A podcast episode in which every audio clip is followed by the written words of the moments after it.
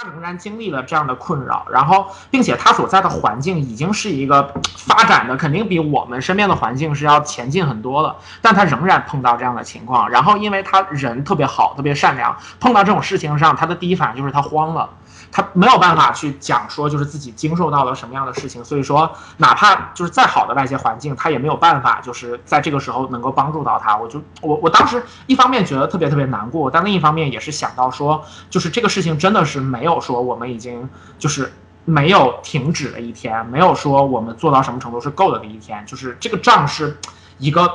非常持久的一个战斗，然后我们必须要一直坚持着战斗下去。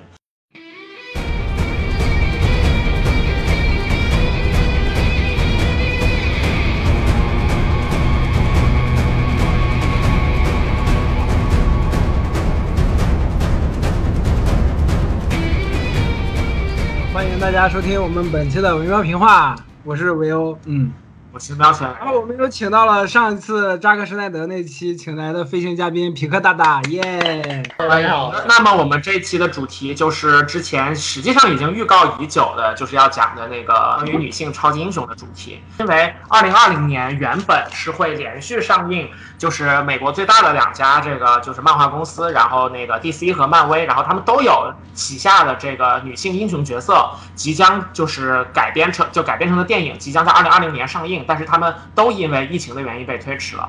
然后就还挺可惜的。然后本着一种就是就是做一下这方面的东西，然后就是给这些片子预热一下的角度吧，然后我们选择了这样的选题。没有没有想到今年能看你能看女主角的大片，可能就只能看花木兰了。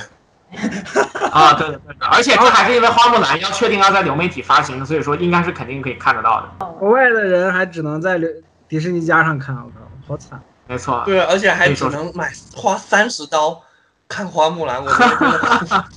我现在真的觉得社会主义好的。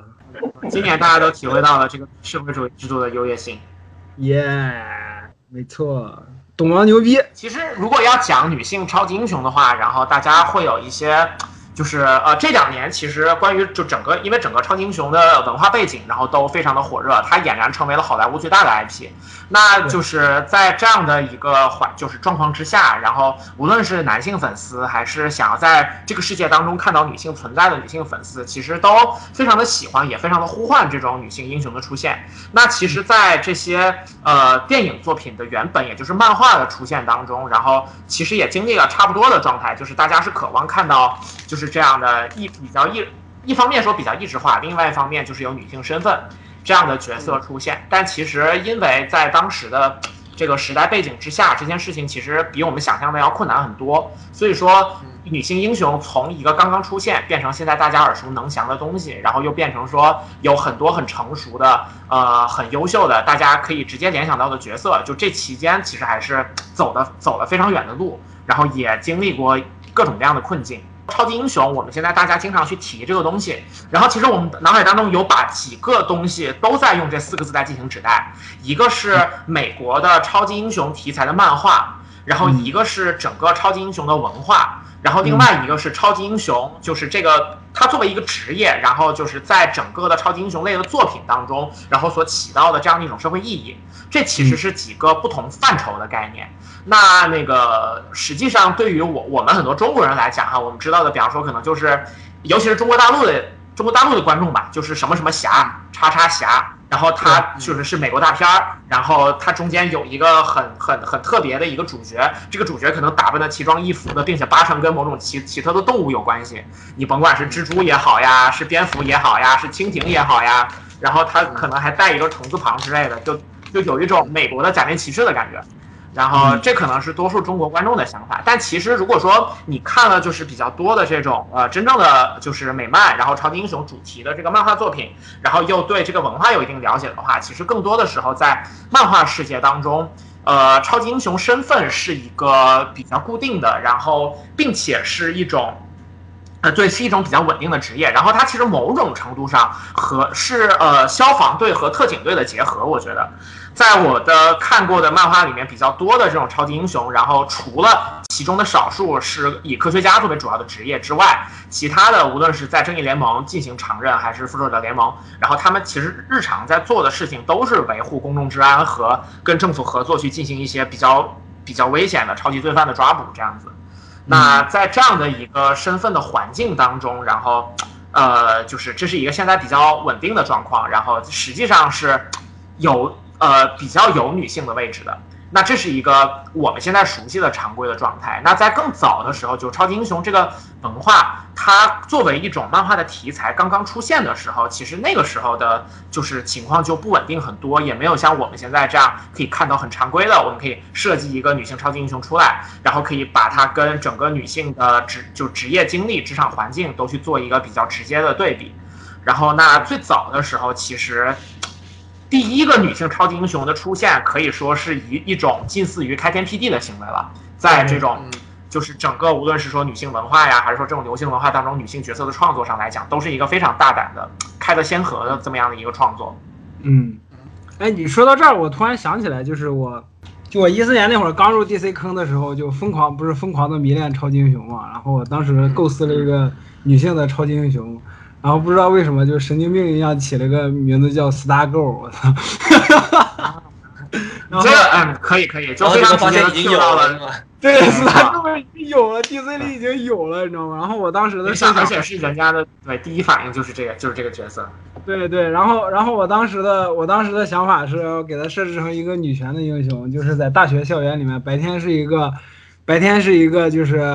文质彬彬、看起来很普通的女大学生，然后夜晚。就会帮自己的舍友，你比如说舍友碰上渣男了，被被渣男就骗了第一次什么，然后回来回来宿舍里面抱头痛哭，然后他就晚上就乔装打扮到那个夜店里面把那个踢爆那个渣男的懒懒子，然后然后就怎么样，然后回来还 你就是非常讲这句这个词，对对，你就是想讲这个词，我的天呐。然后然后他的导师大学导师是一个失失败的中年男人，然后就老婆死了以后特别思念老婆想自杀，然后他就。无意中的去大老老师的家里面去开导，就跟老师说谈了次话，然后老师就说啊，你救了我的命啊什么的，然后就是无意中救了他的命，就做了一下。对，其实其实那说到这一点，我觉得反而就是可以可以可以可以作为一个开题，就是说，比方说像梁老师这种自己做创作，然后作为一个二十一世纪生活的这个成年男性，他关于超级英雄创作的第一反应其实就是创作一个女英雄。那实际上，我我我们我们讲说，就是你创造一个这种漫画角色，然后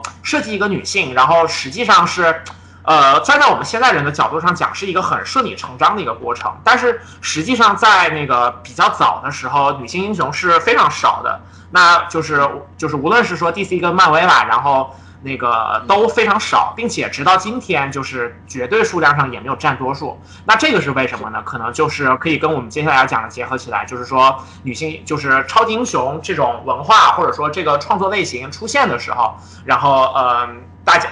无论是创作者还是受众是一个什么样的状态，然后呢，就在那个时候创造一个女性角色，然后究竟有多大的困难？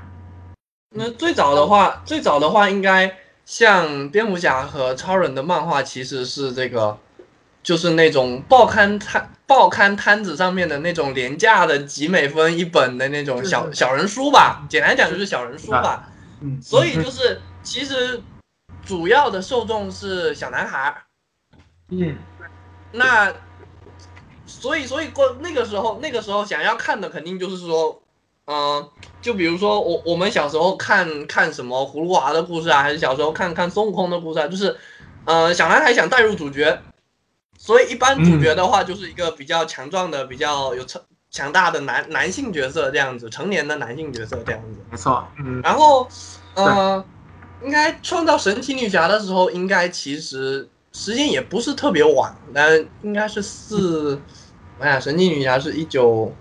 三几年吧，我记得。哎四四三九呃四四甲，反正也是黄金时代的时候的事情，就是嗯现场。嗯，然后就是你这个肯肯定，如果大家有去看那个马斯顿教授与神奇女侠那个那个那部电影，或者或者你看一下 DC 相关的纪录片就可以，就是神奇女侠刚创造出来的时候，马马斯顿教授作为一个这个非常呃逻辑非常奇怪的女权主义者，嗯 他，对是的，是的，是的，对他他他自称自称为女权主义者，但是他对女权主义的表达方式是非常的奇怪的。比如说，他基本上每一个漫画故事里面，要么是神奇女侠被人捆绑起来，要么就是别人被 被神奇女侠捆绑起来，反正一定是要有捆绑的捆绑的这个元素出出现的。然后啊你说没错，没错，你说到这块，我就想我就想起来，当时我看 DC 的那个纪录片，超级英雄的纪录片，它就叫啊，呃 Super Hero 啊真超级英雄云天之上，他就介绍那个 DC 的超级英雄的由来，还有它的历史什么的。就说到神奇女侠的时候，就是说神奇女侠诞生的时候，其实就有一定的性性暗示成分在里面。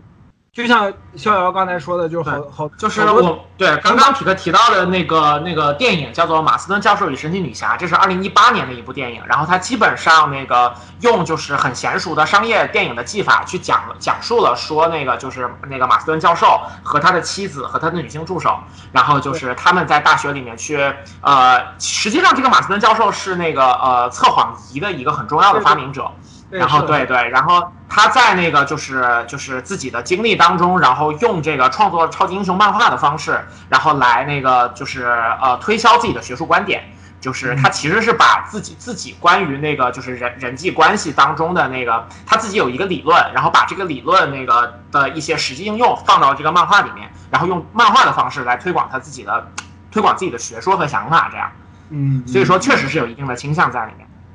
哎，刚才刚才逍遥还是你说，就是马马斯顿教授这个特别奇怪的女权主义者，就是他的思想，他具体是什么？就是因为这块我没有了解。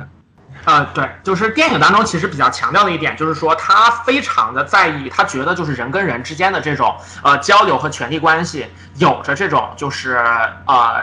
一方的压迫和另一方的屈服，这样的一个关系是比较主要的。但是他非常强的强调的是屈服的愉悦性。并且他并不觉得，就是说，按照通常的观点来讲，是应该女性屈服。实际上，女性可以屈服于男性。那怎么样说服女性去屈服男性呢？他就是要告诉所有人说，屈服这件事情是可以愉悦的。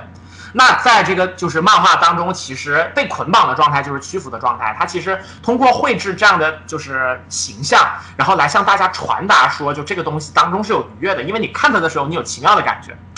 就是这是一个非常奇怪的逻辑，但是他他通过这样的逻辑，反而就是在在向大家灌输着他的观念当中，就是关于男女的这种强势和弱势之间的，就是和和世俗观念之间那种区别。他在向大家说服说，不一定非得是谁强谁弱，然后不一定强的就是只有强的才能愉悦，就是这两重概念，然后有一个很复杂的嵌套。然后最终呈现的结果就变成了，就是戴安娜或者说是其他的角色经常被捆起来这样子。对你刚才说那个测谎仪也特别有意思，就是他那个真言套索嘛，就戴安娜的没错对对对对，其实也是那个没错，。而且马马斯顿教授可能是个抖 M，就是 对，就是电影当中直接描绘了，就是他跟另外的两位女性，然后就是玩的非常的花的一些场景。就是到后面，呃，像格兰特·莫里森写《神奇女侠一号地球》的时候，也对他的那个有一种另外解读，就是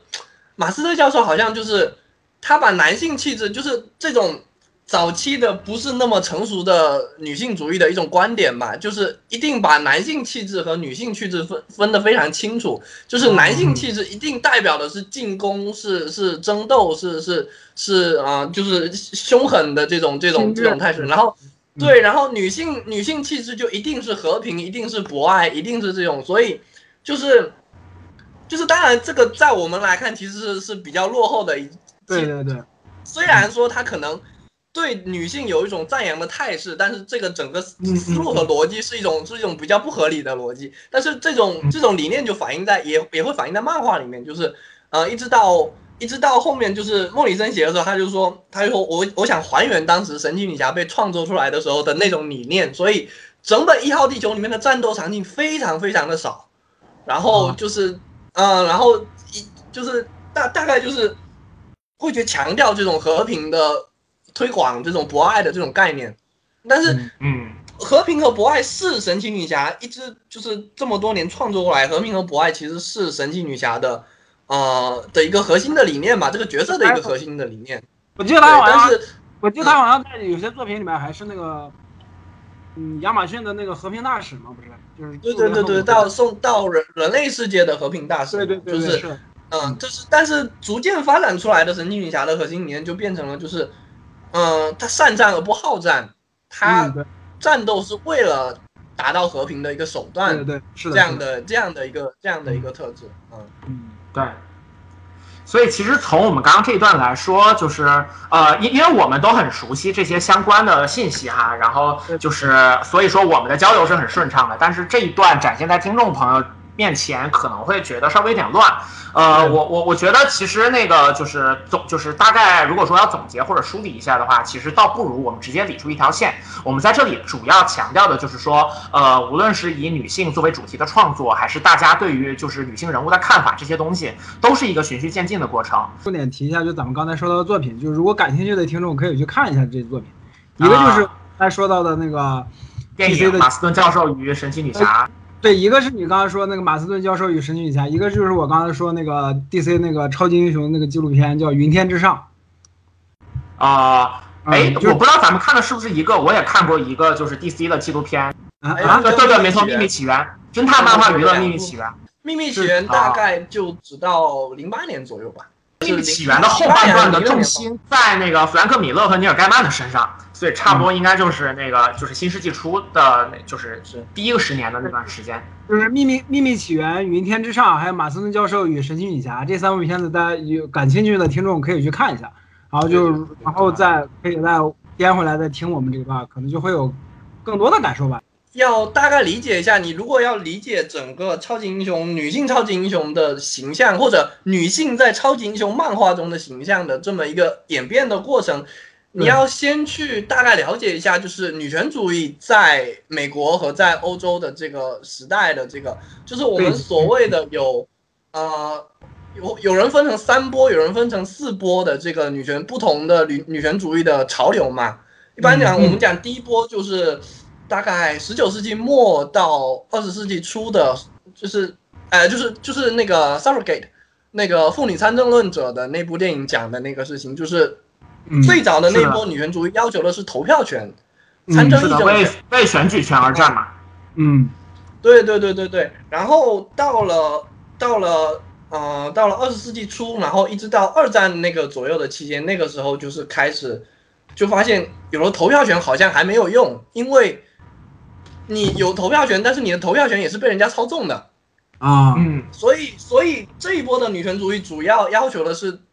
更更加要求强强烈要求是参政和议政，就是。嗯。呃，打或者我们说的打破玻璃天花板，就是现代的一个说法，就是说女性要在呃各个的那个呃各个的那个社会的各个层层级和那个呃各个的那个呃不管是企业啊，也是政府也好，都是要要有有一定要保证女性的参与度，所以这样才能保证真正女性的女性手上的选票是有用的。嗯嗯，然后到了第三波，也就是到了呃，可能到了二十世纪末，到了二十一世纪这个时候，呃，就更加，嗯、女女权主义更加包容，还有包括呃，其实就变成了更加所谓文化上面的探讨，也就是说，呃呃几几个比较有名的术语，比如说 toxic masculinity，就是那个有毒的男性气质，嗯然后就是说，嗯、或者讲是说男权男权社会对于整个话语的呃社会话语的这个把控，然后女女女性对对他的反抗，还有就是 LGBT 的那个包含跟那个网络通过网络形成一个文化的文化的对于男权社会这样一个反抗，然后嗯主要我们了解了这三波以后，然后你再去看那个那个早期的那个历史，比如说嗯。第二波的就是为什么讲说一定要那个女性要女女性为什么一定要加入这些参与这些社会的呃这些工作的过程，其实就是反对一个男性男权社会对于女女性主义的一个构建的过程，也就是呃波伏娃的第二性那本书所讲的，就是女性不是天生。呃，女女女生女女性不是天生的，女性是被构建的，被构建出来的。嗯，对对对对对。然后那本书我记得应该是四九年发行的嘛，嗯然后所以这个时候你实际上已经是二十世纪的中叶了。对对对，你反推到超级英雄漫画，因为你一个主义的思潮，然后一直到到它形成一个社会文化，再到呃渗透到超级英雄这种亚文化里面去的时候，还要再经历一段时间，所以就这个时间大概就变成了刚好就是到了二战结束以后这个时间段，嗯，就是我们超级英雄漫画中的女性角色在在二战之前和二战之后有一个很明显的分野，就是在二战期间的时候，因为男人都去打仗了，实际上美国社会很多的工作，呃，女性去填补了这个工作职业的空缺，所以这个时间段的女在超级英雄漫画或者在整个大的美国漫画中的女性的职业女性很多，就女性很多参与了这个这个社会工作、社会的职业。然后到了二战回来以后，老兵都回来了，他们要把工作再抢回来，那女性又被再一步的推回到了那个家庭生活中，变成了再次当回了家庭主妇。然后那个就是，特别是在超人漫画里面的那个 Lois Lane，这一点就非常明显。对，就是到了，特别到了呃，就是二战结束以后，然后 Lois Lane 就又变成了那个。就是那个超人到底爱不爱我啊？就就就那个形象，整天就在就在就在想超人这个人到底爱不爱我？他们明明结婚了，可是他到底爱我？然后神奇女侠也同样的变成了这个样子，就是他整天在想 Steve Trevor 到底爱不爱我？然后就不像一个不像一个我们想象中的女英雄的那个形象，反而就是一个患得患失的一心扑在爱情上面的这样一个角色，就是呃被社会经济所影响的这样亚文化。亚文会不会对主流文化影响的这样一个很明显的形象？嗯嗯。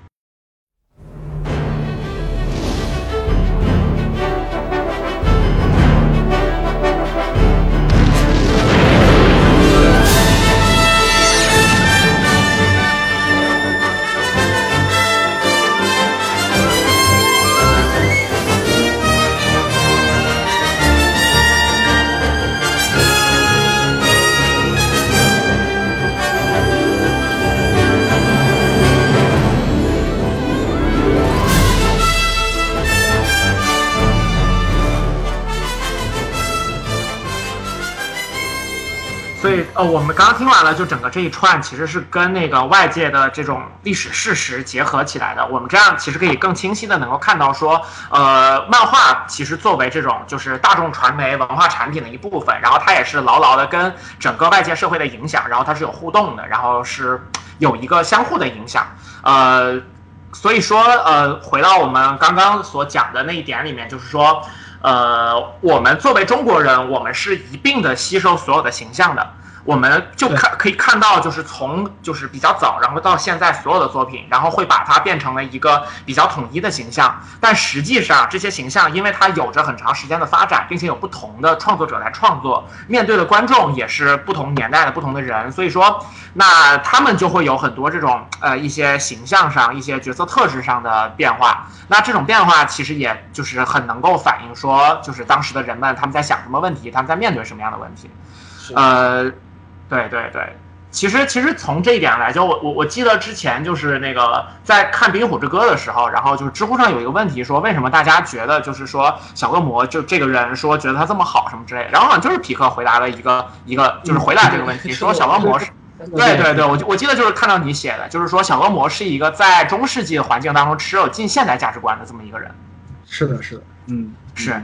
呃，所以其实这一点上，因为马丁本人是老老编剧嘛，他是在好莱坞做了很多年的编剧，所以说他很清楚说怎么样去塑造一个更合理、更贴近人心的角色。那呃，我们回回到就是我们看这种跨跨时间跨度很长的这种创作，其实也能够感觉得出来说，就是呃，去推行不同的价值观，然后就是这个价值观跟我们现在所认定的价值观的距离远近，其实对我们对这个角色的观感也会有很大的差别。那同样的这些角色，如果说创作他的人是先行者，是。想的非常远的人，那同时，那他就自然会带上非常积极的社会意义，因为他必然会启发到更多的想法比较古老或者古早，或者说是仍然被比较古早的这种社会环境束缚的人，可以有这样的一个启发作用，那它的作用就会变得很积极。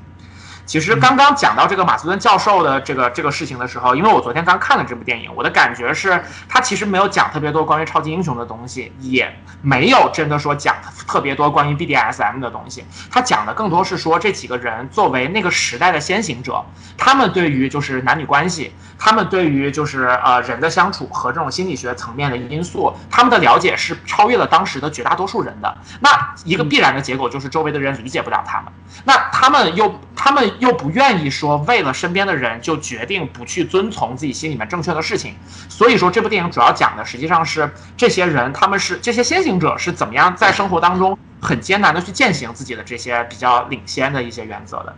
嗯，那其实从那个马斯就是就是回到神奇女侠的创作来讲，我也觉得说就是他的想法。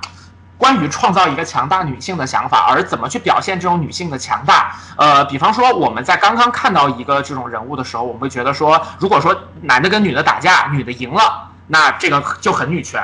然后实际上网上我们现在的很多这种很很多的就是关于女权的讨论，仍然有很多人持的是这样的观点，就是说女性必须要在每一个争论当中胜利。就是必须要，就是你无论是做家务的时候，女性应该少做；然后享享福利的时候，女性应该应应应应该多拿。那在这样的情况下，女性赢了，那女性就是更强的。呃，实际上我们可以看到，说这个想法是非常粗浅和不合理的嘛。那其实，在比较长的这种就是女性的呃关于女性主义的思潮当中，其实这种比较落后的观点已经被摒弃了。实际上，我们看马斯顿教授的这种，就是他更多强调的是。更多强调的女性强大，并不仅仅是说女性可以赢得每一场战斗的强大，而是说女性拥有掌握真实的强大。真言套索这个设定是非常关键的，在电影当中，就是呃，就是创作者把真言套索的设定和马斯顿发明测谎仪面对。真实自我的那个部分做的一个非常巧妙的结合，然后他其实给了这样的一个指向，就是说，面对真实的自己，按照自己真实的想法去生活，才是真正的强大。这样的强就比那个单纯的神奇女侠打谁都赢，然后她可以打败所有的男性，其实是更进一步的。但是有可能在当时的世界当中，大家就觉得说，你如果简简单单只是说女性强大的话，你应该就是仅仅画她一手提超人，一手提蝙蝠侠，然后把他们俩脑袋撞在一起。你你就画这样的的东西就可以了，你为什么要画被捆绑的那个部分呢？这可能就是说马斯顿教授的一些想法是超乎于当时的人的那种认知的，然后他采用了一种跟大家的想象不太一样的方式去凸显他心中的强大的女性，或者说用这样的方式去植入说去让大家习惯说女性可以在这些地方变成比男性更强的强者，那就是很可能就是到那个就包括直到现在我们去重新去回顾他当时的。这种做法的时候，仍然可能不太明白，说他为什么要选择这样的方式。那当时的人自然就对他的反击是更大的了。所以说，那个电影里面就讲到说，因为这样的情况的创作，实际上，呃，神奇女侠的连载经受了很大的压力和阻力，然后漫画直接被烧掉了。这同时也跟就是美国六十年代漫画审查结合到了一起。我们讲在二战后的时候，然后因为不光是超级英雄漫画，美国有很多所谓地下漫画那种成人向的漫画的兴起。然后像犯罪漫画、什么探险漫画，实际上我们虽然说现在说那些漫画可能就是也有一些先行者的那些因素在里面，但是那些漫画的反而是男性凝视比较严重的那种，呃，就是就是其中的女性角色往往都是，那特别是在二战期间的时候，因为特别又又有一个有一个同仇敌忾的那个那个感觉在里面嘛。然后就就对于对于敌方的女性怎么样怎么样怎么样的那种那种元素又很多，所以到了后面，呃，为什么为什么会在到刚好冷战期间的时候，麦卡锡主义盛行的时候，漫画会变成这样子的一个靶子，然后会变成这样的，呃，就是说，嗯，因为成人因为为了抓眼球，然后这种成人因素过多，然后漫画变成，然后到到后面。就回到我刚才讲的，为什么女性都，呃，那个那个，主要白就在白银时时代之前，就是呃，所谓漫画审查委员会的那个那个时间，那漫画是的，是的，呃，那个时候漫画变成一个近乎人人喊打的东西，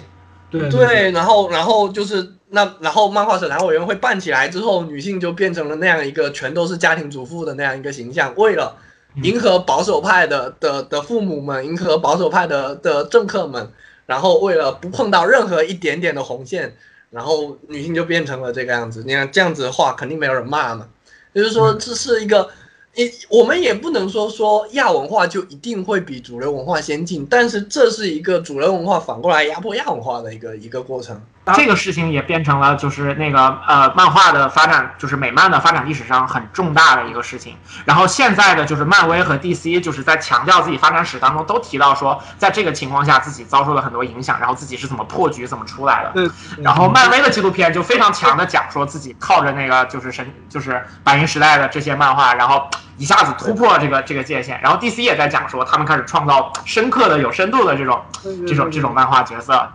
两方这个时候。漫漫威漫威出现的很重要的一个创作团队，呃，一个英雄团队就是神奇四侠。是的，然后神奇四侠。对，神奇四侠，神奇四侠重要的一点就是神奇四侠的，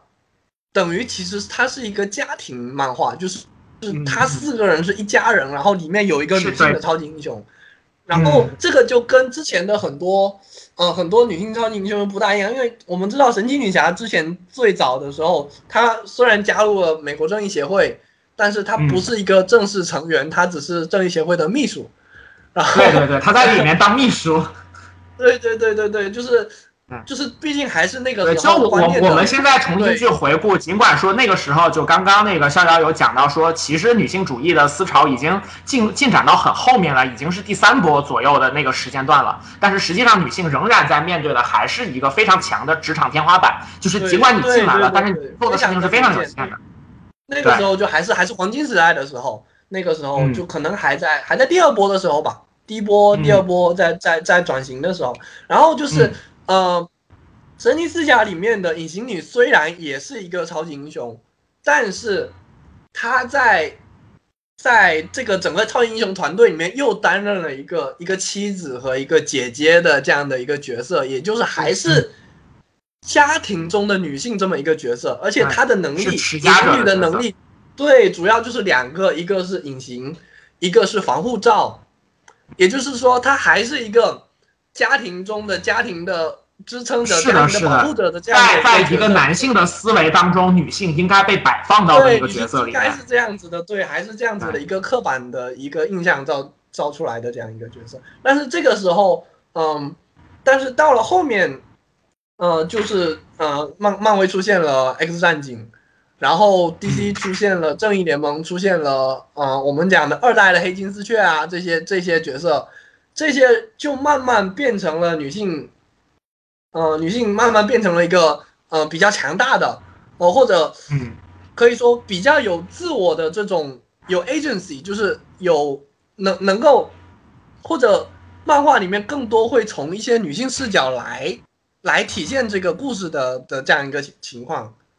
呃，嗯，是的，是的，呃，这一块的话，其实就是我我们现在，然后就实际上它是在一点一点往现代迈进了。然后我们也可以看到说，它跟那个我们现在讨论关于女性角色的情节时候的一些比较一致的思路，就是说你仍然可以有那些呃，就是姣好的形象，或者说是跟男性的互动这些部分，但是女性呢，她需要作为一个独立的个体出现，她思考问题有自己的逻辑，而不是纯粹的成为一个附庸这样。就是这种倾向，实际上在后面的时间就一点一点的出现，然后并且就是逐渐变成在画一些正常人的思维了。嗯，超人总动员，就是你们应该都看过，嗯皮克斯的超人总动是的员，它里面那个最好的神奇四侠电影，就超人总动员里面那个有点黑，就是超人的老婆，啊，我这这个超人是那个皮克斯那个超人啊，就超人你说是弹力女超人嘛？就是那女超人，结果她还是一个，就像匹克刚才说那个在 F F 四里面的那个，就是，呃，神奇四侠里面那个就是隐形女的类似的那样的角色，就是她她在对对，她在这个呃团队里面还是一个妈妈，还是一个妻子，她还是劝自己的丈夫，你应该养家，你不应该追寻自己的超级英雄梦什么的，这嗯这种的，就就很有意思，就是看在面向大众的这些作品当中，还是开了倒车。所以你看，就是在那个去去年的那个续集《超人总动员二》里面，然后弹力女超人就变成了抛头露面，在外面赚钱的那一个。对，这就很明显，很明显是现代现代就是时代不同造成的影响。没错，嗯没错。你不管说是大众的呼唤也好，还是说就是创作者想要去做这样的一个改变也好，总之这个情况就是在新世纪的当中就是变成了这样子，而大家就是对这一点其实接受的也还也还比较好，就是并不觉得这一点不合理。对对对对，就是说我们说女权主义说也不是说，呃，做家庭主妇不好，主要是因为在这个社会里面做家庭主妇的，你的权利是得不到保障的，基本来说。所以你如果越来越多的女性去做家庭主妇的话，那么女性在社会上面的声音也会越来越少，那女性的权利的保障就会越来越少。所以，我们应该尽量鼓励女性去追求自己的事业，追求自己的梦想，而不是把所有女性都往家庭里面赶。主要是这个原因。嗯，是的，是的。对，所以啊，还有就是刚才逍遥说黑金丝雀他们开始出现的时候，我就想起就是大家。大家就是耳熟能详的一个梗，就是就不要惹 DC 的女人，就是 DC 的女人特别火。对，呃，就是一直有说，就是说在 DC 的那个各种刊物里面，就是卖的最好的几个属性，一个是蝙蝠系，一个是女性角色，一个是反派角色。那如果说像三个都凑齐了，就会卖的非常好，人气也会非常高。比如我们知道的哈利 Queen，那就是哈利嘛。对啊，哈利，哈利还还有那个 Poison Ivy 嘛，毒藤。对，主要是他们两个独立刊吗？我不知道。呃，倒是没有独立，但是就是人气比较高嘛。啊，对对，主要是说是图腾有那种短篇连载啊，有短篇连载，有短篇连载。哈利呃独立刊倒是很多。哈利好像火就是因为自杀小队那会儿吧。就是之前之前就蛮那个，之前就对比较，就自杀小队是全面打开了他在就是大众范围内的知名度，但是之前实际上这个角色就很受欢迎了，就是在圈子里面。而且特别有意思有意思的一点是，哈利这个角色是怎么火的呢？他是脱离了 Miss 的 J 以后，就脱离了 Joker 以后，他自己单干以后，然后结果他的人气才开始暴涨。对对对对对对对，这点就很有意思，嗯。而且他最早是动画原创出来的角色嘛，就是在动画里面作为一个衍生角色，但是后来就人气越来越高，这样子大家都非常非常喜欢。嗯，就哈利其实是一个，就是一开始就是我们很明显讲了一个斯德哥尔摩综合征导致的一个一个反派，因为爱爱上了小丑，然后然后那个，然后就是到了后面，特别是这个就是我们要讲说为什么，嗯，漫画漫画的创作还有超级英雄的这个创作里面。女性创作者越多的话，那么肯定女性视角和女性的女性的这个这个代言的这个能量就越来越大。就是呃，哈利刊最长一段时间的创作者是夫妻俩，是那个应该是 Amanda Conner 和 Jimmy Palmiotti 好像就是夫妻俩。然后那个呃，老婆是主要是画画的，然后她跟她老公共同编剧。然后这这一段时间的哈利就特别的。嗯，就是怎么讲呢？就是很很纯粹，就是哈利哈利的故事就是一种，他们想怎么玩，想怎么疯狂都可以，就是也他也不会特别去注重说我要女权，我一定要怎么样，一定要怎么样，就是不太不特别去注重他的所谓的政治的的宣传的那个那个功能，因为毕竟是哈利是个疯子嘛，至少是个小疯子嘛，所以。他就是创作上面限制也也不多，所以漫画那一段时间就就卖的不错，但是到了到了后面之后就有点有点感觉有点做的有点过火了，就变成真的变成第一次死尸的那种感觉，就没什么意思。对，就是这样的一些非常讨巧的东西，就是你可以用，但是用的时候都必须要比较，就是要克制，你不能够把这个东西完全变成一招鲜的东西。是是，刚刚就就依靠这个神奇四侠，就一路说到了现代，非常的迅速。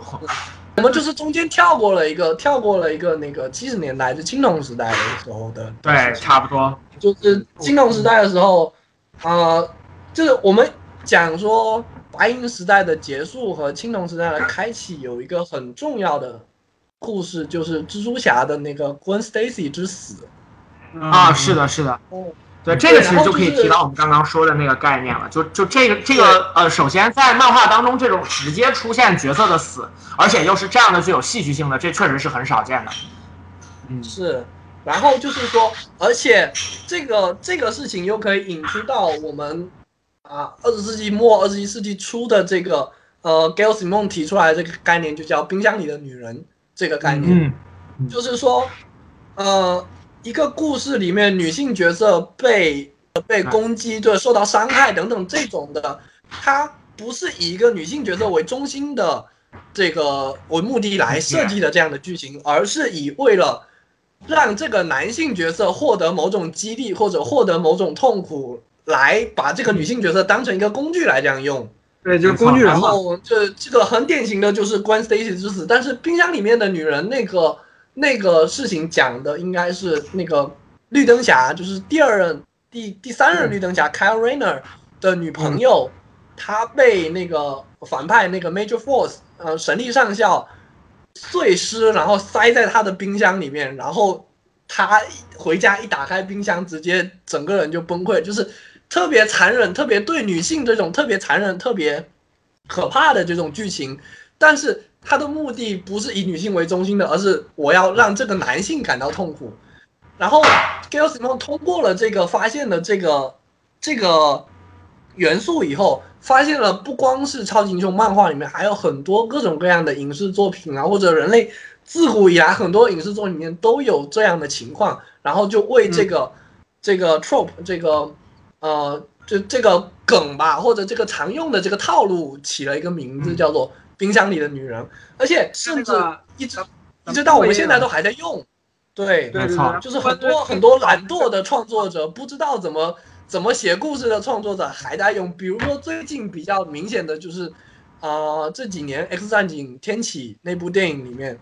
嗯，我们要把万磁王拉回来，怎么拉回来？哎，把他老婆孩子杀了吧。就是就是这种感觉，是的，是的。对，然后在那个福克斯的《死侍二》当中，就直接吐槽了这一点，因为我们知道在中国大陆，《死侍》一开始没有上映，然后最终上映的是一个圣诞节播出的 PG 十三的版本，然后利用福克斯同样拥有版权的《公主新娘》当中老爷爷给小孩讲故事的这个架构，把《死侍》的故事重新创了一遍，然后那其中奉献了好几个非常非常经典的吐槽和那个，就是就是他搞的，我觉得几乎跟就是原作一样好看。做了那个嵌套之后，然后他其中有一段就是那个小孩儿他长大变成了一个娴熟的编剧，然后这个编剧在看到《死侍二》开头一个非常重要的情节，这个我是不是要说一下剧透预警？剧透三二一，然后我要说了，对，就是就是那个死侍的那个妻子，然后就是被就是找上门来的坏人给杀掉了，然后当时那个就是编剧的第一反应就是 You f r i s h her，就是说你把他使用了这种类似冰箱里的女人的方式。然后，然后那个给杀掉了，没错没错，把他冰箱了，然后让他变成了死侍在这部电影当中的核心动力。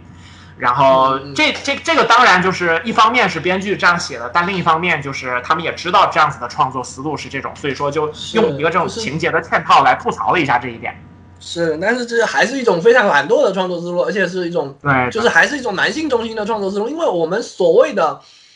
嗯，流行文化或者讲亚文化也好，主流文化也好，到现在其实虽然说，呃，女性主义有一定的空间了，但是主流的创作思路还是一个，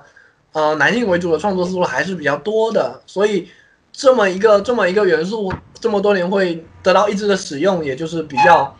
比较让人比较不爽的一个 事情吧。不是我跳出来这个框架，就是我来。说一下为什么就是好多人或者说很多作品里面都会出现这种，就是我从我自己的想法或者说我自己的思路去思考的话，为什么会出现这种情况呢？是因为我不我不赞同匹克刚才说，匹克刚才说就因为不会不会写故事，然后就就说就只能这么写，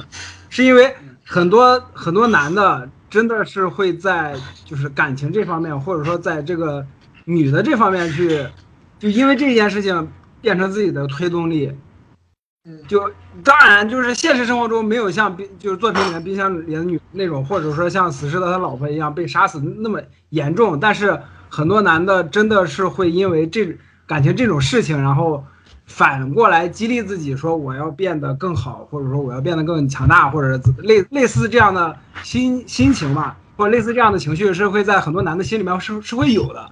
所以说，呃，有可能。OK，我我知道这一点。那那其实，在这儿的话，就是我们如果同样考虑到老连说的这种情况，我觉得其实我们可以换一条线。很简单，如果你是出于真正的对女性的尊重而去做这样的就是事情，然后把它变成这个故事情节当中重要的一部分，那你对这个角色的处理会是充满尊重的。比方说什么呢？比方说他那个被压迫或者说失去力量之后，你要展现他失去力量的状态，然后。同时跟他以往的状态的对比，你要展现出他对这个女性角色的尊重和这个女性角色本身的内涵。那比方说，刚刚我们讲说这个这个这个概念的来源是把它碎尸放到冰箱里，这种极度的残忍的处理，仅仅只是为了增加他给其他人的压力，而不是说这个女性角色必须得这样子死，她的死法必须得这么惨，她才能够起到这种推动的作用。如果说你啊你你你就是。对这当中的那种道具化的意味是非常明显的。啊，就是这个点是在于，就是这些创作者很明显不 care 这些女性角色会怎么样。嗯，是的，这些女性角色并就是她根本不在这个创作者的创作思维之内，就是这个女性角色，她写她干嘛，她就是当道具的。做的好的其实也有，就比如说不是说嗯女性角色不能死，但是你做的好，嗯比如说《神奇蜘蛛侠二》，就是那个嗯加菲加菲和石头演的那一部《神奇蜘蛛侠》，嗯，对嗯他，你你直接把那个 Gwen Stacy 把它作为一个是是呃电影的主轴过来，过来嗯把它嗯去塑造完整的去塑造一个他的形象，然后让我们所有人都喜欢上他的时候，然后让我们去体会到他对对蜘蛛他的死对蜘蛛侠的影响。啊是是对，啊，这种这就概这是的不是说一种懒惰的写作手法，它是一种是一种认真的，是对于呃对于就是啊对。对于人的观众的情绪的，也是一种尊重。对。这，么这么说我明白了，就比如还有还有就是个《冰与火》里面那个红吻火吻嘛，没错没错，耶格瑞特，对对对，你冰与火前后对比就非常明显，像像比如说三三杀被强奸的那一场戏。和嗯。和火吻火吻的那一场戏，就明显是两个三杀被强奸，明显就是一个非常懒惰的一个一个创作手法，然后是的，对是的，并且甚至在原作当中，就是小恶魔是全程非常尊重那个珊莎的。他甚至因为说没有尽快让珊莎怀孕，然后他在就是整个宫廷的环境里面背负了非常巨大的这种舆论上的压力。但是在电影当中，就我电影当中就是为了展现这种就是就是就是杀与日之歌的这种状态，然后特地安排了那么一场戏，很明显就仅仅是为了刺激观众的感官而已就是。呃，不光不光就是说说说女性讲把女性的那个受到的伤害作为来对作为对男性的东西，也有就是说，就是很多男性创作者里面有这么一种观念，就是好像是被强暴是一种了不得的事情，是一种一个女性一旦被强暴，她就被强暴这件事情定义了，然后没错她这辈子可能都是为了。就是回回回溯到她这辈子做了所有事情，都是回溯到这样一个点。我经历过了强暴，然后但是这种就是对于我们很多我们很多至少比较有共情心、比较有同情心的人，就会觉得这种事情是一件很荒唐的事情。你拿他身上遭受的这这种呃不幸的事情去定义这一个人，然后就像、嗯就像三莎还还会说说说，要是没有那件事情，我不会变得像现在这么坚强啊，什么什么之类，就是还是一种懒惰的写法吧，然后一种男性凝视的那样一种角度去、嗯去看待。对对对，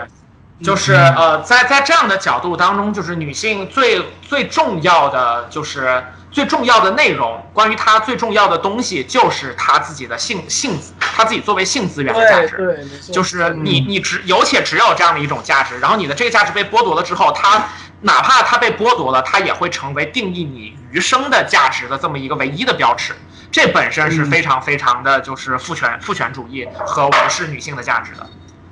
是的，是的，是的这，样的东西，对我们我们都可以通过这样的讨论，然后去察觉到说这个东西真正的边界在哪儿。所以说，并我我们并不是说说它不能经受任何的负面的东西，因为就就这就好像就是角色能不能死一样，就是死亡啊，受到巨大的伤害啊，这些很显然是就是关于这种就是情节和这种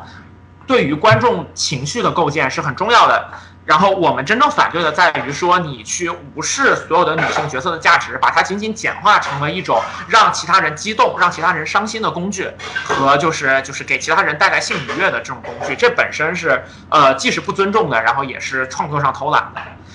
If I were a boy, even just for a day, I'd roll out of bed in the morning and throw on what I wanted and go. Drink beer with the guys and chase after girls. I kick it with who I wanted and I never get confronted for it. Cause they stick up for me. If I were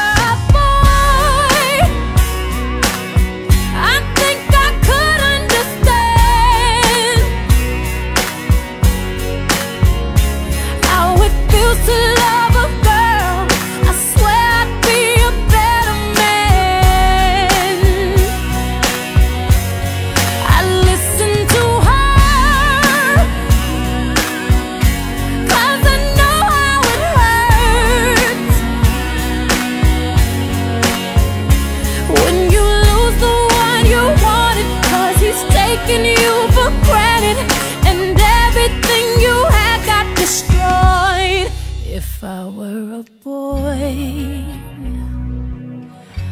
I would turn off my phone. 那我其实刚刚想讲的是什么呢？就是在那个冰箱里的女人，因为它它其实是一个编剧或者说是创作层面的一个概念嘛。然后这让我想起了另外的一个就是相关的概念，叫做贝克德尔测验。然后这个我觉得就是可能直接讲这名字大家没反应过来，但讲内容就多数人就很多你你关注相关东西的人都听说过。就是这个实际上是一个可以测试所有的呃文艺作品，它究竟是不是呃女性主义的，或者说是它是不是啊、呃就起码说就是它是不是避免了这种父权的影响。它是对女性有起码尊重的。那这个测试的标准很简单，就是说一部电影或者说一本书、一个剧、一个漫画当中是否出现有两个独有两个独立的女性角色，然后他们有一场足够的戏，他们有一个对话，而他们的这个对话是不关于男性的。你只要能够满足这一点，你就是通过了贝克德尔测验。如果你没有满足的话，那么很遗憾，你的这部作品就是在女性主义是，在女性主义的维度上可能得分比较低。就这是一个你看我第一反应是那个啥，就是雷德利·斯科特的那个《末路狂花》。嗯，如果拿这个测验到现在去看很多我们所谓看的电影啊，那些漫画啊，很多还是不合格的。就很多他们像比如说特别明显的就是超级英雄团队，一个超级英雄团队里面可能就一个女的，她根本就没有另外一个女性角色来跟她对话的这个可能性。对对对，就甚至都没有就是足够空间让女性角色产生对话。对对对嗯对对对，你特别就是我们不管从小看到的那些日本的热血漫画啊，还有什么其他的现代的超级英雄电影啊、动画片啊也好，很多主角团队里面都是只有一个女的，真的就只有一个女的。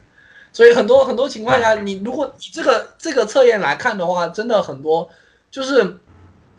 所整个作品还是以男性视角来做的，然后女性在里面的的的占有的成分是不足的，女性的能 能量也是不够大的，嗯。嗯所以说，然后在这样的环境当中，女性的出现，它更多出现的价值就是一种被赏玩的、被欣赏，然后或者说提供一种性愉悦的这样的一个作用，而无视了她作为一个独立的人所应该拥有的价值。那所以说，就是刚刚讲的这个测验，其实你看就非常简单，它其实就三点：你必须有两个女性角色，然后她们需要有独立的对话，这个对话不要是关于男性的。然后就就很简单的这一点，然后却在我们就是已经发展到今天，然后我们有了非常多优秀的作品，但是就是仍然不是以能够达到就是普及的标准的程度。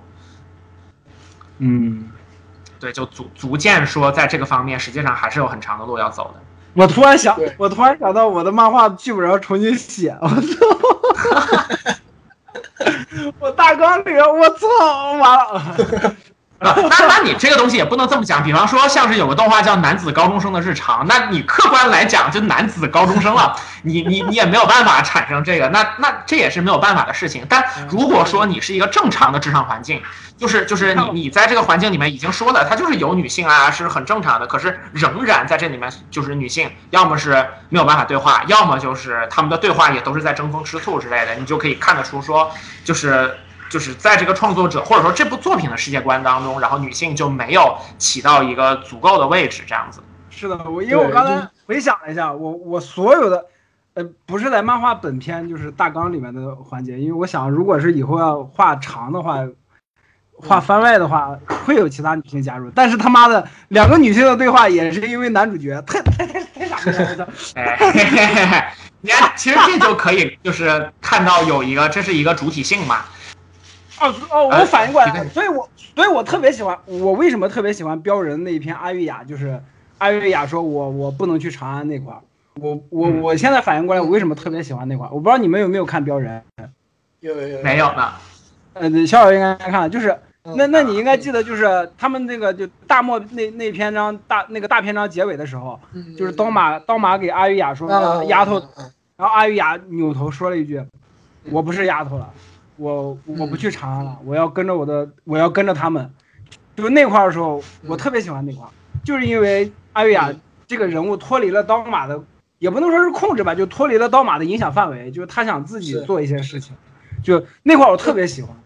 对，就是你女性角色的创作，就是我们一般就是创作的习惯会给你的主角，然后主角一般就是男性角色，然后给男性角色一个角色的弧光，然后所有的女性角色都是为了那个角色弧光服务的，或者其他角色对为了那个角色。那你如果你你每一个角色都有自己的弧光的话，你做出来就是也不一定说拿这个测验当成金标准，但是就是说你只要你你创作的女性角色有自己的一个合理的、真实的、立体的角色的弧光，那这个创作出来的故事应该就是比较不偷懒的，应该就是比较用心的，嗯。那创作出来的结果应该就是会好一点。是的，是的，是的，嗯，嗯，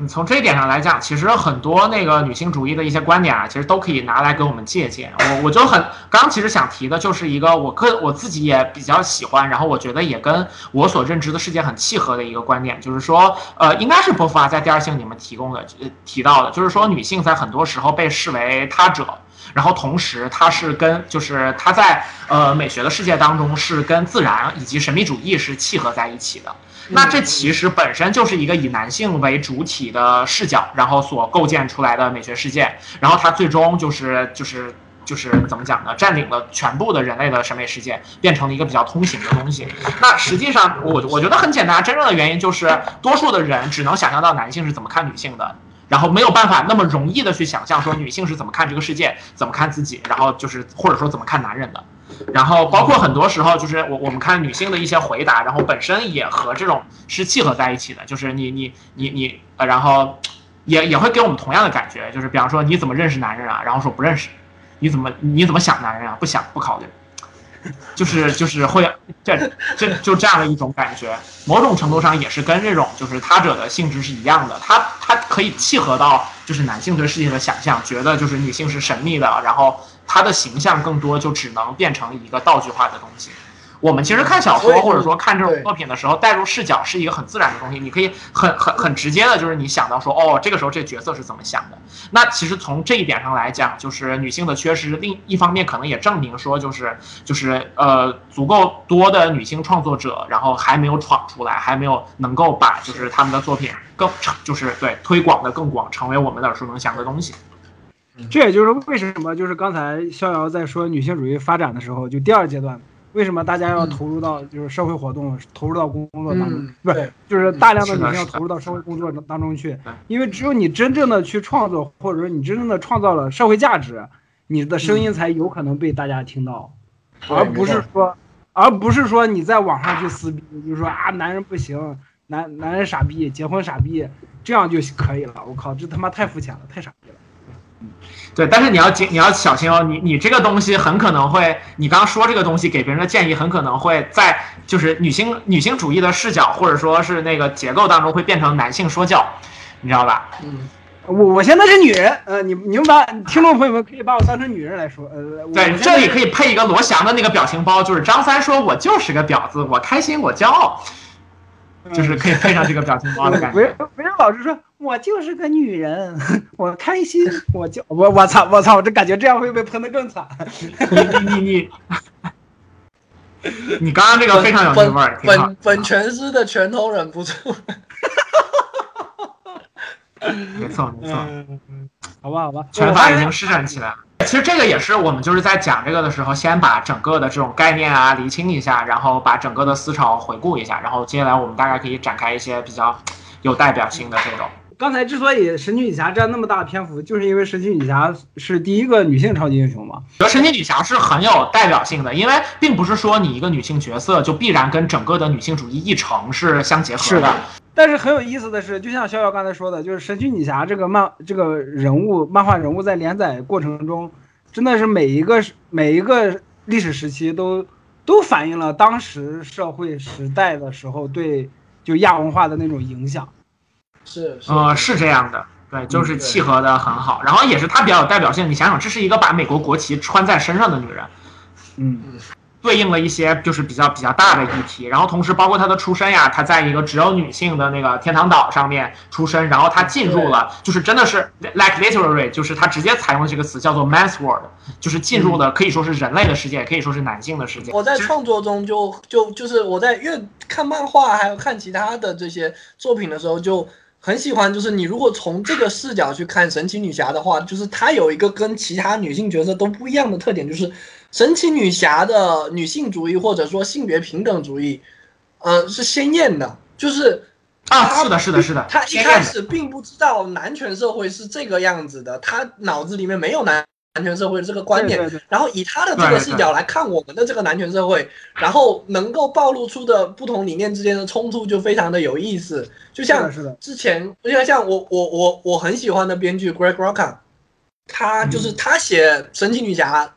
漫画的那段时间，就是刚好神奇女侠在美国当天堂岛驻美国的大使或者驻联合国的大使的那段时间，然后那个那段时间神奇女侠其实是一个，呃，就是那段漫画连在前一段有点白宫风云那个味道，就是有点政治惊悚片的那个味道。神奇女侠有点像个政社会活动家，就是他到处到美国各地去演讲、去写书，然后去去宣传说女性主义的，就是或者说天堂岛的带来的这么一种思维、他们的哲学、他们的理念的这样子。然后这个时候就会有很多美国的保守派、保守主义的这些人会出来抗议说。呃，这个外国来的女人，这个不知道哪里来的女人，在破坏我们保守的传统的基督教的文化啊，什么什么之类的。就是这这种这种观念的交锋就很有意思。就是你，我们为什么说看超级英雄漫画，就是说，或者大的来讲，奇幻奇幻作品、科幻作品、幻想作品这一类，就是说我们把呃人类社会中不一样的，就是我们现实社会中可能不会出现的东西，然后给它造作作为这样子的一个呃，作为一个来审把这个把它作为一个变量，就是给整个的熟悉的体系当中增加一个新的变量，然后看这个变量在那个整个体系当中产生了怎么样的涟漪。是的，是的，是的，嗯，对，这也是很有意思的一点。然后其实那个我们看就是神奇女侠的电影，然后因为时间跟我们很近了，所以说实际上，呃，包括她导演就是那个女性嘛，那个 Patty Jenkins，然后她也那个就是在这个方面有呃。就是专门的去写一些相关的戏，比方说中间有一段就是他来到就是人类的世界当中，然后跟那个 Steve Trevor 的秘书对话。我觉得他就本身他跟秘书对话，这个就是在回应说这个角色在历史上曾经很长时间是是以一个 secretary 的身份然后存在的。然后他跟那个秘书的对话就是说你是干什么的？然后那个那个胖乎乎的女秘书回答他说说呃我帮他那个做所有的事情，然后他所有的要求我都听着，他不开心就可以扣我工资或者怎么样的。然后戴安娜的第一反应就说在我们的世界当中，这个叫 slave，这个叫奴隶。对。然后那个秘书啊说：“哎，秘书说我好喜欢你啊，我你太棒了。在我们这个社会中，这就叫社畜。他这个”词是的，是的，就他这个词儿说出来的时候，我就真的是有那种一一精神一振的那种感觉，就是真的是只有只有真的是只有戴安娜能说出这样的话，而且戴安娜说出包括样的话，这样，其实一听就是怎么讲呢？就是老 feminism 了，就是一听就是老女权主义者了。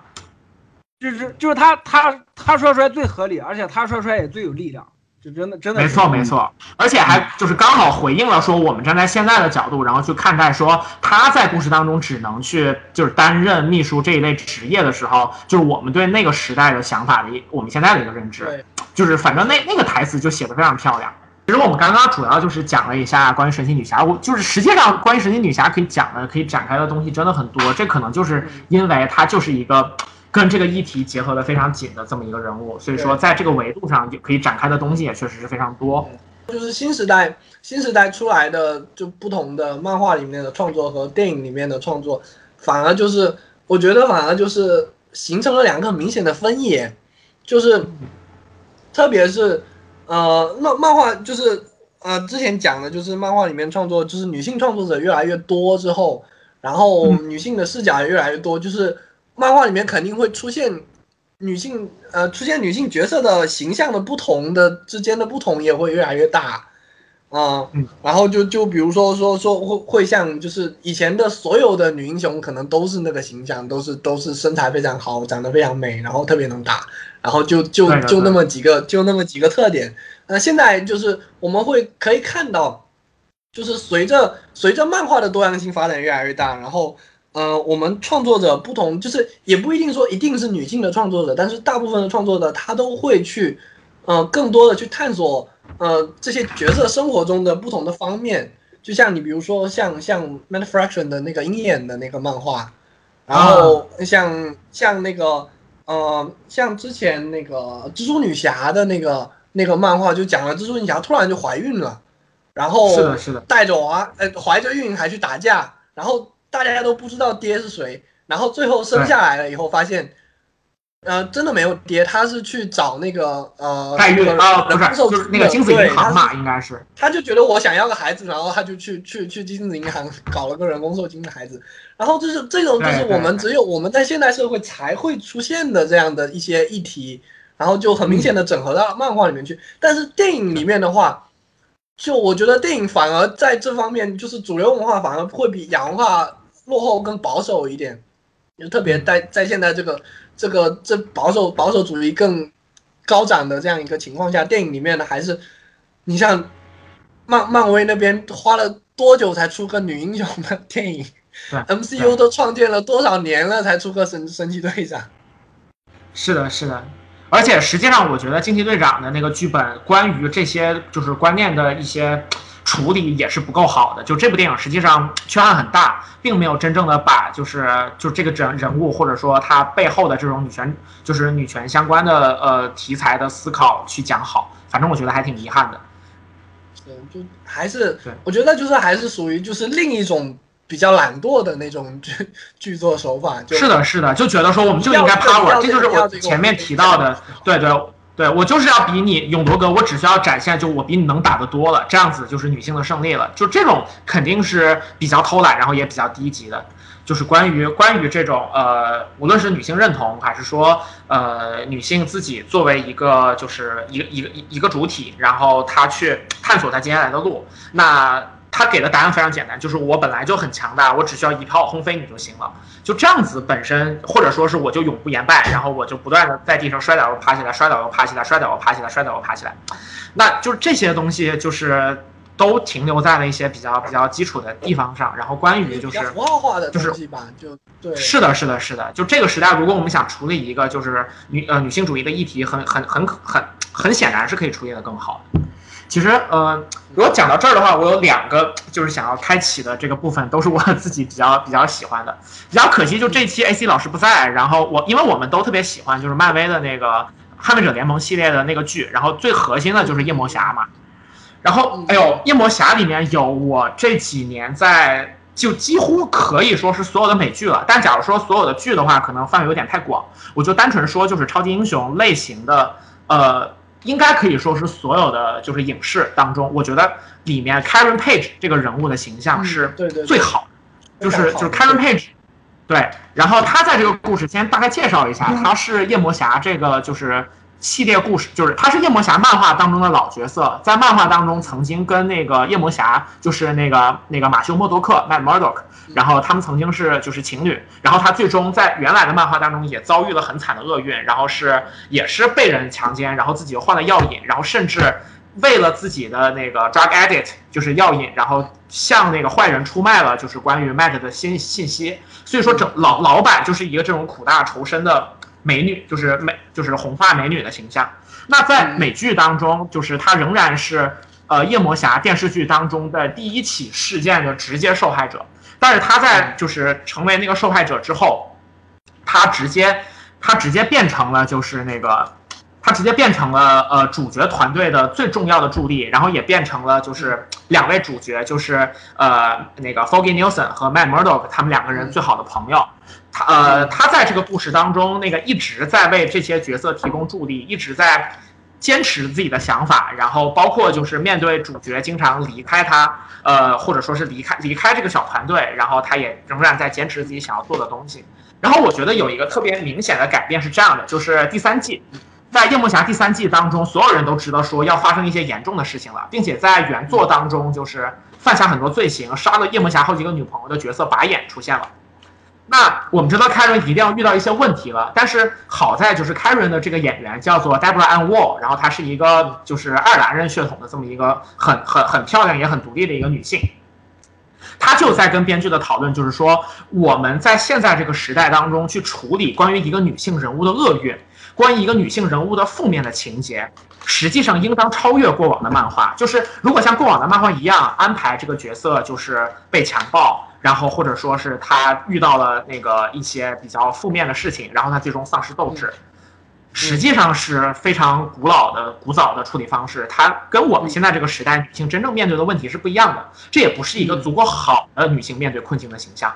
所以说，我们最终可以看到，在这个剧里面，Karen 的真正就是他他的角色的问题变成了他和自己的心魔做斗争。就关键是就是他在不断的接触犯罪呀，或者说什么什么当中，然后他对于自己几次险些没有办法控制自己的暴力的倾向，然后他自己关于一个就是都市的。普通民众是否应当持枪的思考，以及他在最后在整个剧当中面对的最大的危机，是他自己一个人去面对这个剧的最终的 BOSS，就是最凶狠的那个反派，就是金并。然后他是自己一个人去面对这个这个 BOSS 的，然后没有任何外界的保护，既没有就是就是呃武力层面的，就是夜魔侠作为战士的保护，也没有他们作为律师的保护。然后他自己一个人去见了金并，甚至说了直接激怒金并的话，差点被当场打死。然后我在看那一段的时候，就是这些情节给我的刺激很明显，远远超过了就是简单的一个说这个角色遭受了巨大的伤害，然后他死掉了，或者说他堕落了。我觉得就是这个角色让我印象特别深的，就是说我们在现在的这个时候，我们对于女性的认知，对于编剧的认知，都已经有了很多的进步。那我们实际上可以创作出来一个就是独立的、坚强的，然后她有她自己的困境，不仅仅是她作为女性跟她的性征，就是跟她的性特征相关的这种困境，而是说关于她真正嗯自己在这个社会当中存在所面对的问题。是，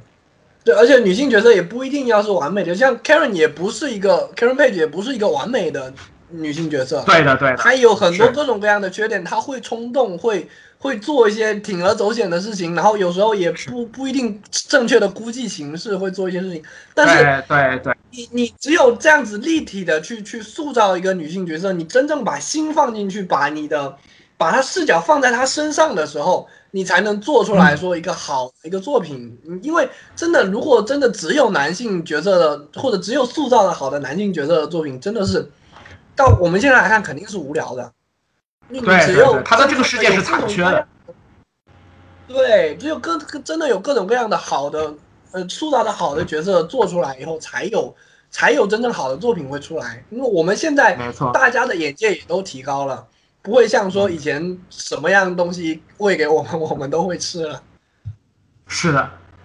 所以说就是我就是夜魔侠这个剧，然后也是我当时差不多是大二大三左右的时候看的这个剧，然后一看就惊为天人。就是呃，这个剧有非常多塑造的足够好的部分，然后 Karen 是在这里面我觉得是最亮眼的，就是一抹亮色。这个角色就是完全奠定了我对于我心仪的女性的这种这个形象。然后我觉得她实际上也应该成为就是所有的这种就今后的创作者在创作这种女性角色时候的一个标杆式的这么一次创作，反正让人印象确实很深刻。我就是，然后包括因为这个角色真的写的非常好，然后他在这个系列的那个联动剧，就是《捍卫者联盟》以及那个第二季出现的《惩罚者》的单人 solo 当中，《惩罚者》两季都有凯伦的出现，就每次凯伦一出现，我就整个人开心的跟什么一样，因为因为你你很少能够就直接看到这种就是写的特别好的角色，并且所有的他的角色他的情节都是很精彩的，并且又跟你最喜欢的人物，然后有着很精彩的很精彩的互动。就真的非常非常好，所以我觉得他真的是就是很很值得拿出来就是夸赞的一个正面典型的感觉。然后接下来我们要不要分别讲一下自己比较喜欢的，就是就是女性英雄角色这样？有有如果有比较偏好的那种，可以单独讲一下。来，我有老师，我有老师先来。我比较喜欢还是 DC 那边的，就是那个谁，那个黑金丝雀，嗯啊还有谁嗯，英女，英女是因为我看那个 GLA 那个动画，啊因啊为一开始一开始我我就是我对 DC 的了解比较浅的时候，我我就觉得英男跟英女就就是两个工具人，不是不是工具人，就两个配角，不咋厉害。但是看那个动画以后，因为因因就因为英女她这个角色其实是在那个动动画整部动画里面其实是很重要的一个角色，然后也挺喜欢，特别前两季，对前两季是主线角色。对对挺喜欢的。嗯然后另一个黑金丝雀，黑金丝雀是因为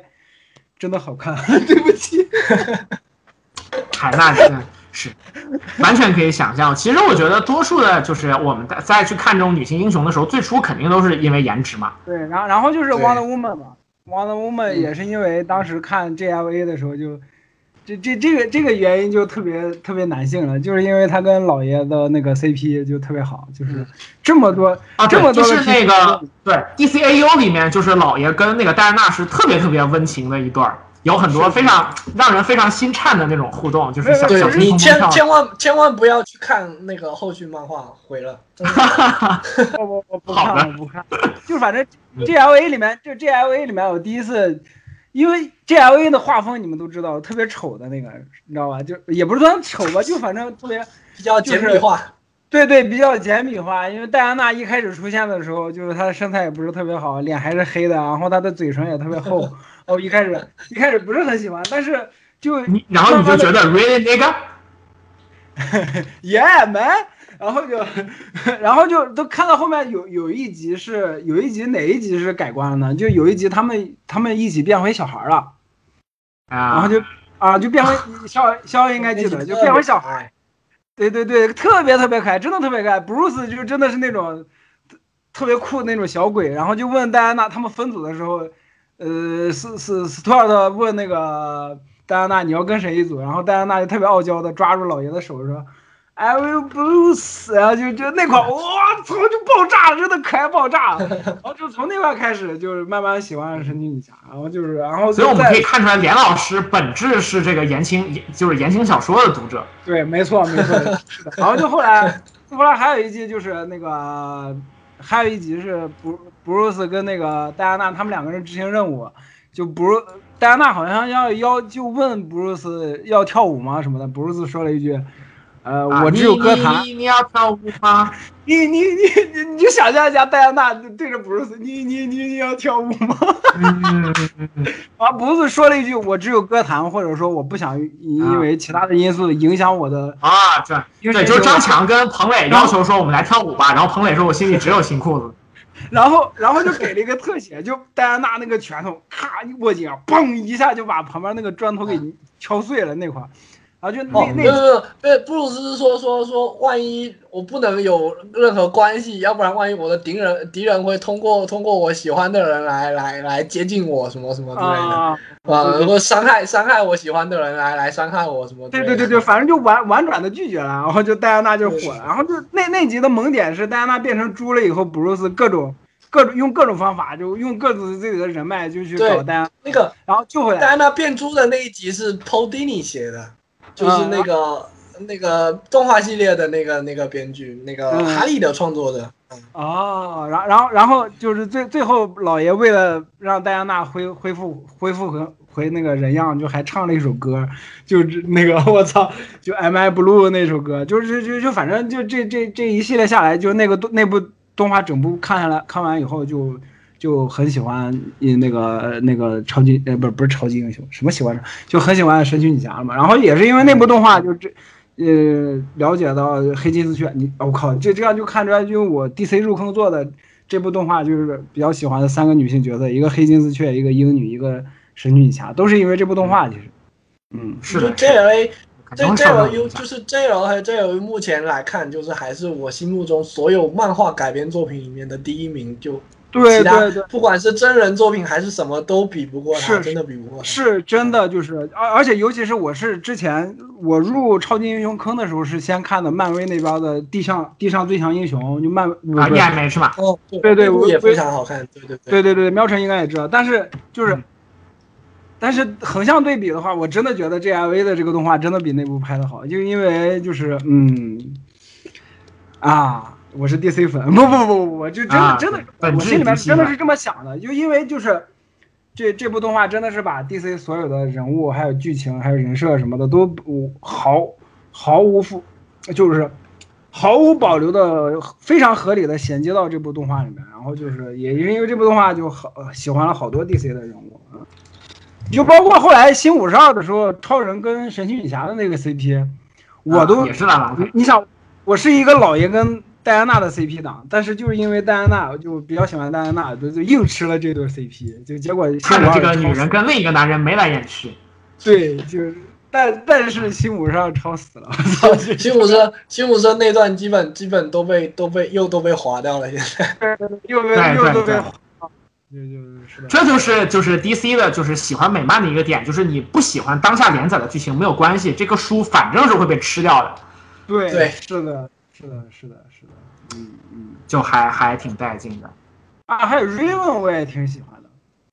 就是那个渡鸦，你说是魔星女？不是魔星女，不是魔星女，就是那个 T T Go 里面 T T Go 少年泰坦，少年泰坦。对对，少年泰坦啊就是就是不管是啊，黑鸦啊，渡鸦是吧？渡鸦，对对，它翻译应该是渡鸦，就不不是那个 Q 版那个渡鸦，就是就是后来啊就是 DC 这两年不是一直出它那个它那个画风的那个那那版的那个动画嘛？电动动画电影，就那对对对对对，对对对对，但是就是 Raven 那种给我的感觉就是，我靠，这他妈是一个灰原哀，就是，啊把灰原灰原哀的感情移情到了 Raven 的身上，我操，你这这天哪，在你的身上又变成了工具人。嗯，不不是工具人，怎么能是工具人？就是 Raven 给我的感啊觉就是，就跟灰原哀一开始给我的感觉是一啊，样的确实就是蛮近似的。哎，我觉得这就可以就展现出我对 DC 确实不太熟。你看我在写就是写这种列人物的时候，就 DC 的女性写的比漫威的少少好多。我确实是就是就是更更熟漫威一点，我是。嗯就那个，哦我我我现在是这里唯一的一个漫威卓星女的那个还不错。卓啊卓星女那个剧是是杰夫琼斯自己负责的，所以质量还行。虽然也是五毛特效没钱，但是但是质量还不错。好像好像被挪到 CW 了吧也？对哎是 CW 吗？对他，他不一开始就是他本来是在 DC Universe，哦，对 DC Universe，但是因为有 DC Universe 这个东西可能要搞不下去了，就是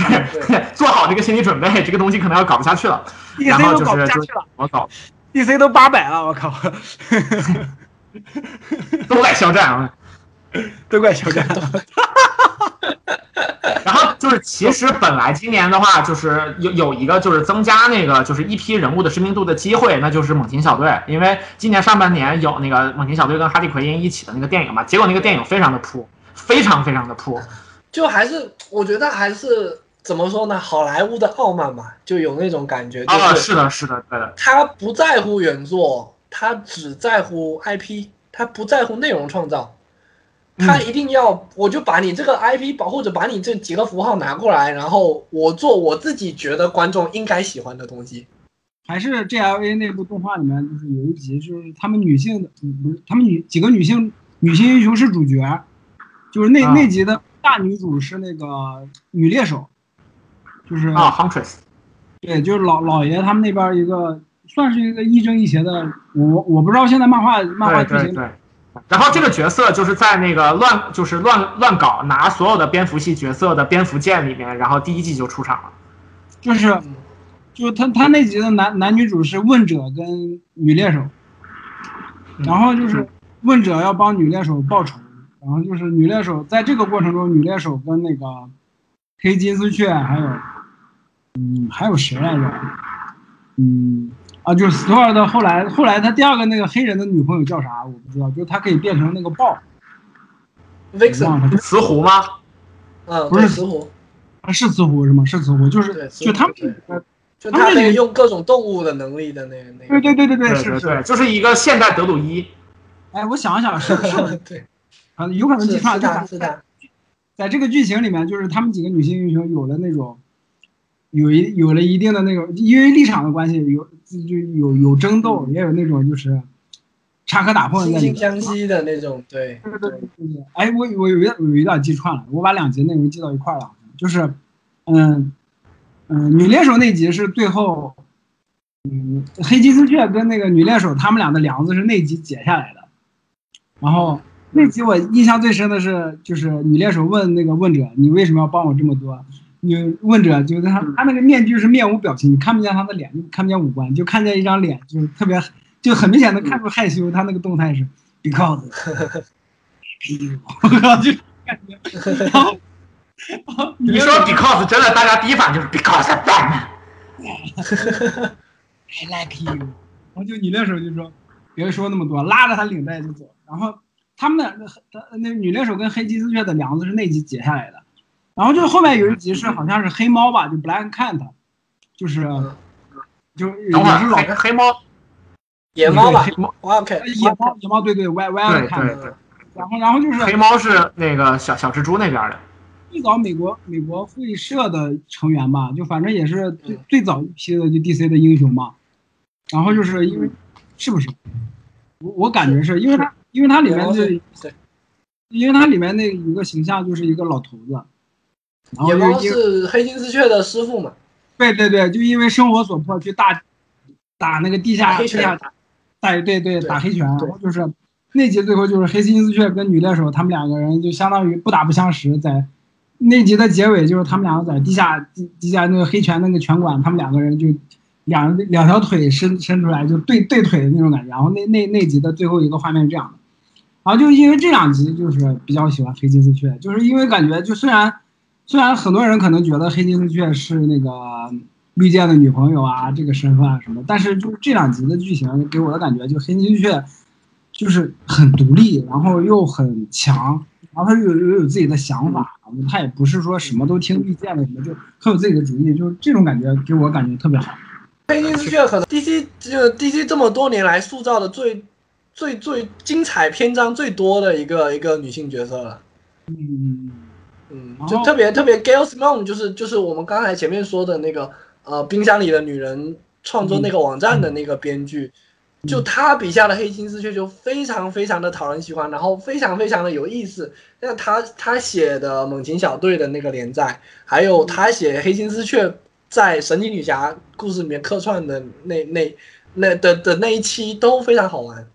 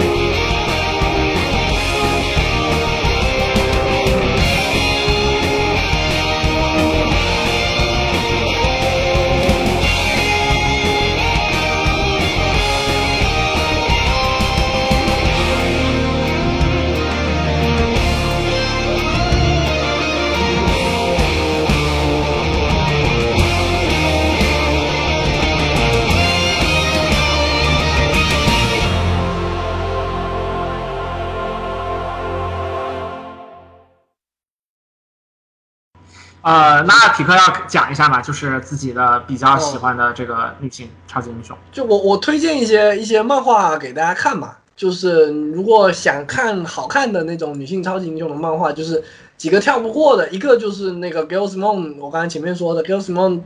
那个呃编剧的漫画，他编剧的神奇女侠和他编剧的猛禽小队，都是就是都是非常经典的，就是女性角色写的特别好，毕竟她是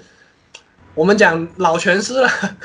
就是他 他编剧的。他编剧的女性角色就非常的非常的有意思，然后一个个个性很鲜明，然后嗯、呃这性性格的塑造又特别立体，嗯、然后面对面对了很多的场景，而且他写的漫画也很幽默，情节情节也很好看。呃，像就是比如说我们讲神奇女侠的话，神奇女侠漫画，我个人觉得哈最好看的就是你一定要从 V 二开始看，就是开始 George Perez 编剧的那一段，然后后面。呃，Greg Rucka 编剧的那一段，就我前面讲的，有点像《白宫风云》的那一段，那个就是，然后到后面 Gail Simone 编剧的那一段，又是另外一种风格，就是不同的手上的编剧编剧的神奇女侠就有带出她的另外一面出来，然后但是你整个在这在整个神奇女侠的内核里面又是相通的，所以你如果对比着看这些角色。那，这些编剧手下的神奇女侠的话，就能看出很多不同的东西，又能看出这个一以贯之的这个内核，就特别好玩。然后，然后就是那个新五十二时期那个嗯、Brian Azzarello 编剧的那那个神奇女侠，就是把神奇女侠改成宙斯宙斯的女儿的那个那那一段漫画，那一段就是把神奇女侠整个设定改了，但是神奇女侠的内核还是没有变，就是他是把整个围绕神奇女侠的环境都改了，但整个背景故事都改了，但是神奇女侠的内核还是没有变，所以出来的漫画就特别有意思，跟之前的对比又特别好看。呃，还有就是，呃，我就一直前面前面我有老师不是说我那个不前面那个那个喵晨说那个那个张三说我是婊子，我就高兴那个那个就是有 呃特别就是在那个 Grant Morrison 编剧的《新 X 战警》那一段里面的白皇后就嗯是特别明显的那种，就是我很喜欢那种角色，就是表气十足，然后然后就嗯。特别的毫不愧疚，毫不是就是一个我们现在其实呃很多很多人为了怕得罪女性，就不敢写这种角色，就不敢写女性是的，呃的自私、女性的欲望、女性的这些，其实这些你只要能写得好、写得真实，其实这些东西是可以很讨喜的。你每个人都能，每个角色都可以写的写得出自己他的他的有欲望的有有欲望的一面，他甚至有时候贪婪贪得无厌的那一面。那你如果能把这些东西合理的、有机的整合在一个角色身上，那出来的角色就特别好玩，就像就像就像白皇后，就像莫莫里森写的时候的那个白皇后那样子。嗯，还有就是，哎，我想想，还有一个就是那个呃，Brian Michael Bendis 写的那个杰西卡琼斯，就是嗯杰西卡琼斯那部电视剧基本上是以这个以这个漫画为蓝本做的，那原作的漫画尺度还更大一点，然后侧重的点也不一样，但是就是 Bendis 他特别擅长就是那种塑造那种很有真实感和日常感的人物的对话，呃，然后在角色的塑造上层次也很丰富，然后这部漫画因为又是呃一部现实现实气息比较重的，跟其他超级英雄风格方向又不大一样的漫画，就这部漫画也是，嗯，想了解女性角色，漫画中女性角色这一部也是挺值得看。嗯，大概我最如果你想了解女性漫画中比较好的女性的超级英雄形象，这几部我觉得是可以先入门看的。后面你可以根据这些编剧的那个呃这些编剧的作品，然后他们的那个再去拓展出去看，都都是可以的。嗯，对，其实呃，匹克这一段聊的还比较，呃，应该讲比较硬核一点，因为是就是我们的呃怎么讲，就是身边的多数可能对于就是漫画的呃看的数量啊，可能没有到就是。呃，找编剧啊之类的程度，但是这个无就是这肯定是一个非常便捷、非常好的一个一个思路。然后，并且如果通过这样子的方式，你只要入门了之后，然后你你去找自己喜欢的故事，然后会非常的便捷，因为你你只要找到了对你胃口的创作者，实际上他的东西都是很值得你去看的。看美漫怎么入坑，其实这就是一个方法，就是没错，没错。嗯，就是你你先看一部，你随便抓到什么，看到什么先看什么，然后你根据这个看了以后，你大概多看两三部，你大概就知道自己喜欢看什么了，然后再根据这个喜好去选，对，就很方便。你像我就是我只看大事件，然后就成功的退坑了。妈的，这些大事件，对对对，而而且我觉得，假如按照看大事件的这种思路的话，其实看漫威入坑比 DC 要容易一些，因为漫威时间线非常好理，就是他在那个就是新新世纪之后的那些东西，基本上都是就顺序很明晰，然后就是一个又一个的单元就是继承下来，这样就是你从比方说从那个内战到浩克世界大战，然后到那个呃接下来的秘密入侵、黑暗王朝，然后围城，就整一段还挺顺的，然后包括秘密。就是比较近的《秘密战争》之后，《内战二》接《秘密帝国》这些东西。然后 DC 的话，可能就是，假如你从比方说《无限地球危机》，然后《无限危机：自重危机》这一串下来，然后《至黑之夜》，然后《新五二》和那个《Rebirth》的话，它有的时候可能没有一个比较明确的主线。我当时看漫威漫画也是根据你你你当时捋那条线开始看，就是从内战开始看，就是大事件捋特别顺。我觉得内战也很清晰，因为人物出现出来的很全嘛。是是，但是后来我去看 DC 的大事件的时候，就是我靠，就是这段我靠，无限地球危机啊，好牛逼！虽然我没有看原著漫画，我就看了文字描述，我操，好牛逼这段。然后我就看，我主要是从新五二的那个大事件开始看的，我靠嗯啊，就是邪恶永恒那块儿，我靠，真的是我靠，就是我看漫画这么多年，就看美漫，就看这么多，邪恶永恒真的是让我脑袋爆炸那种精彩。之后大事件我就嗯，怎么又是多元宇宙？怎么又是多元宇宙？然后我去你妈的！你就发现传统传统异能，对对对，就就 DC 的大事件，不管怎么搞，都是离不开多元宇宙。然后我就腻了，我觉得你这写的也不精彩，然后人也人物也是塑造的不好，我看你干啥？就给我的我觉得这个就就有可能是他给每一个 generation，然后实际上都是这样的东西，就某种程度上有点像那种翻来覆去的翻拍，或者说是游戏搞高清重置一样。然后就是在这个时候，然后把一些这种元素，然后就是再再去向大家呈现一下。那主要是说实话，大事件好看的都不多，不管是 DC 还是 Marvel，好看的真的都比较少，特别是进入嗯零五年吧，零六零五年、零六年以后，好看的大事件真的就就不多了。对这个客观上来讲，就是还是是比较好，比较难，就是铺排和创作。然后，除非你搞一个特别严密的，那那最最近就是 S 战警的这个粉丝们有福了，对不对？最近这个就是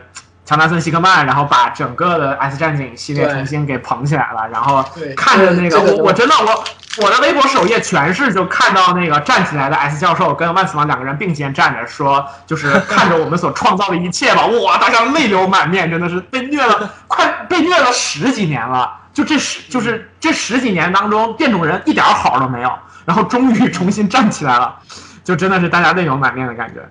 就就你看一下销量榜，看一下销量榜，就真的感觉到梦回一九九二那种感觉。啊，对了对了，霸哇榜，H O X P O X 顶上全是这几个，销量霸榜。没错没错没错。妙晨刚才描述的那个画面，就是万磁王跟 X 教授两个人并肩站，然后说那句台词，我也是真的那种，我靠，就热血上涌的那种感觉，就真的是，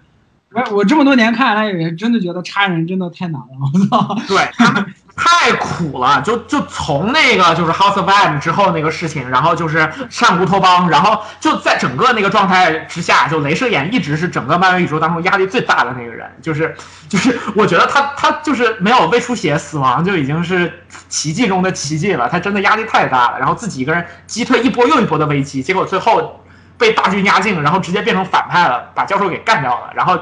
然后就变成了这种像 Malcolm X 一样的人物，就哎呀，真是讲起来也是让人非常的非常的难受。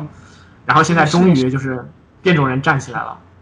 就想想象一下那个，就就真的都特别激动哈！就我我我就是当想象那个画面，还有他们这些年经历的这些事情，就真的是，哎，挺唏嘘的。最近其实还这个系列还是可以看一下的，因为你知道乔纳森·希克曼本身就是一个非常喜欢搞大新闻的那种那种，所以说他他在写这种东西的时候，就是你看的那种给你刺激的程度是拉满了的。你看他在写《复仇者 V 五》的时候，就是就是复仇者这边已经是大家都是接近神格那样的层次了。我觉得也是因为他把这个拉到了很高的程度，然后接下来秘密战争才必须要以这种世界级别的就是毁毁灭，就是世界毁灭级别的危机去作为一个日常的基调。对，必须必须必须打这种多元宇宙毁灭这个到还是比较这个程度。神棍的那种那种写法。是的，是的，对对对，就刺激程度拉满了。说说你比较喜欢的女性超级英雄，我是吗？我其实主要想讲的就是，就这里面很多哈，就是我都蛮喜欢，但是我自己最喜欢的应该是两个比较集中，一个是蜘蛛女侠，然后一个是就刚刚皮克有讲的白皇后。那呃，如果从一开始开始说的话，因为女性英雄这个东西也是，就你接触到了之后会会被这个概念去比较吸引，然后包括说我们本身又是属于在呃个人的审美或者说偏好上面比较喜欢这样的角色，那比较早接触的其实就是一开始看的这些影视作品，然后那个时候其实我比较先看到的是《神盾局特工》那个美剧里面的仿生鸟，然后我特别喜欢那一版的 Bobby Moss，对，当然了，Agent May 也是的，但是就是呃怎么讲呢？就是反正我当时主要是因为那个就是芭比她第一次出场，然后是那个以为她是反派，结果最后发现她是那个，因因为我那会儿还不知道这个漫画角色，就不像老粉丝一看就知道这是自己人了。然后我看到他把那两个战棍，就是他把他的那两个就是战棍拿出来的时候，然后在保护那个在保护 Gemma Simmons，然后那一段就给我特别深的印象。然后，但是其实他漫画里面，因为他就是确实太早了，然后他在跟鹰眼当两口子那个时候啊，然后就那个时候的创作很多都是属于那种看着让人比较憋气的东西。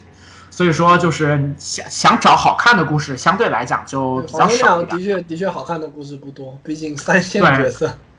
是的，是的，是的，而且就他因为有鹰眼妻子这么一个就是就是身份，然后就反而在一些时候变成了这种物化的对象，就也挺惨的。然后，然后我那个差不多那段时间开始看漫画，然后就发现说，基本上常跟那个男性英雄谈恋爱的这些角色，就你都难免遭受到这种物化呀，或者是什么什么之类的，也这个也没有办法。然后等到我后来就是看的多了之后，我当时是在看《蜘蛛宇宙》，然后《蜘蛛宇宙》那一长串里面，然后有一个专门的是那个蜘蛛女侠作为主角的一个一几篇小故事，你刚问我漫威有没有喜欢女星，我竟然忘了那个谁，蜘蛛格温是吧？对我今天忘了格温，我操！你你怎么回事，小老弟？我今天忘了格温，我的天呐！好吧，那哎，那你要讲讲吗？没有，就主格温，格温主要给我感觉就是就是，格温的看我也没有主主要看我，我主要还是看他们那些封面，还有就就是那些画师画的那个变体封面那些，还有就是一些、啊人设好，对格温的人设，角角色塑造很漂亮，对对对，做就他的那些包括他的配色，还有他那个格温他的那个服装的设计，真的我靠，就特别酷。还有就是格温这个角色本来也有一点就是在创作层面上的一种后现代的戏仿，因为就是后现代的创作主要就是这种拼贴嘛，然后就是或者说基于本来文本结构的重写。那他的故事本身就是那个 Peter Parker 的故事的一个性转化，然后那个同时他还弥补了就是粉丝这么多年来的内心的一个遗憾，然后再加上这个角色设置的就好，所以说就各方面的优点集中在一起。是的，是的，是的，就是当时我看到一张图，就是那个 PP 跟格温他们两个人就穿着那个蜘蛛蜘蛛侠的衣服，然后 PP 抱着格温说，就是我我以为我这辈子都不会再见到你了。哎呀，我靠，就那张图真的是太戳我了，我操！我我太明白了，我我天呐，就是这个这个事儿，我在群里面还没有跟人家讲，但是他跟我最近的这个经历就就有有某有某些程度上的相似。我的天呐，我所以你刚刚一讲这个，我我就我就很明白那种感觉。是的见到谁？我替我替听啊众 这个八卦的事情以后再说哈，以后再说，我们就先先先 先。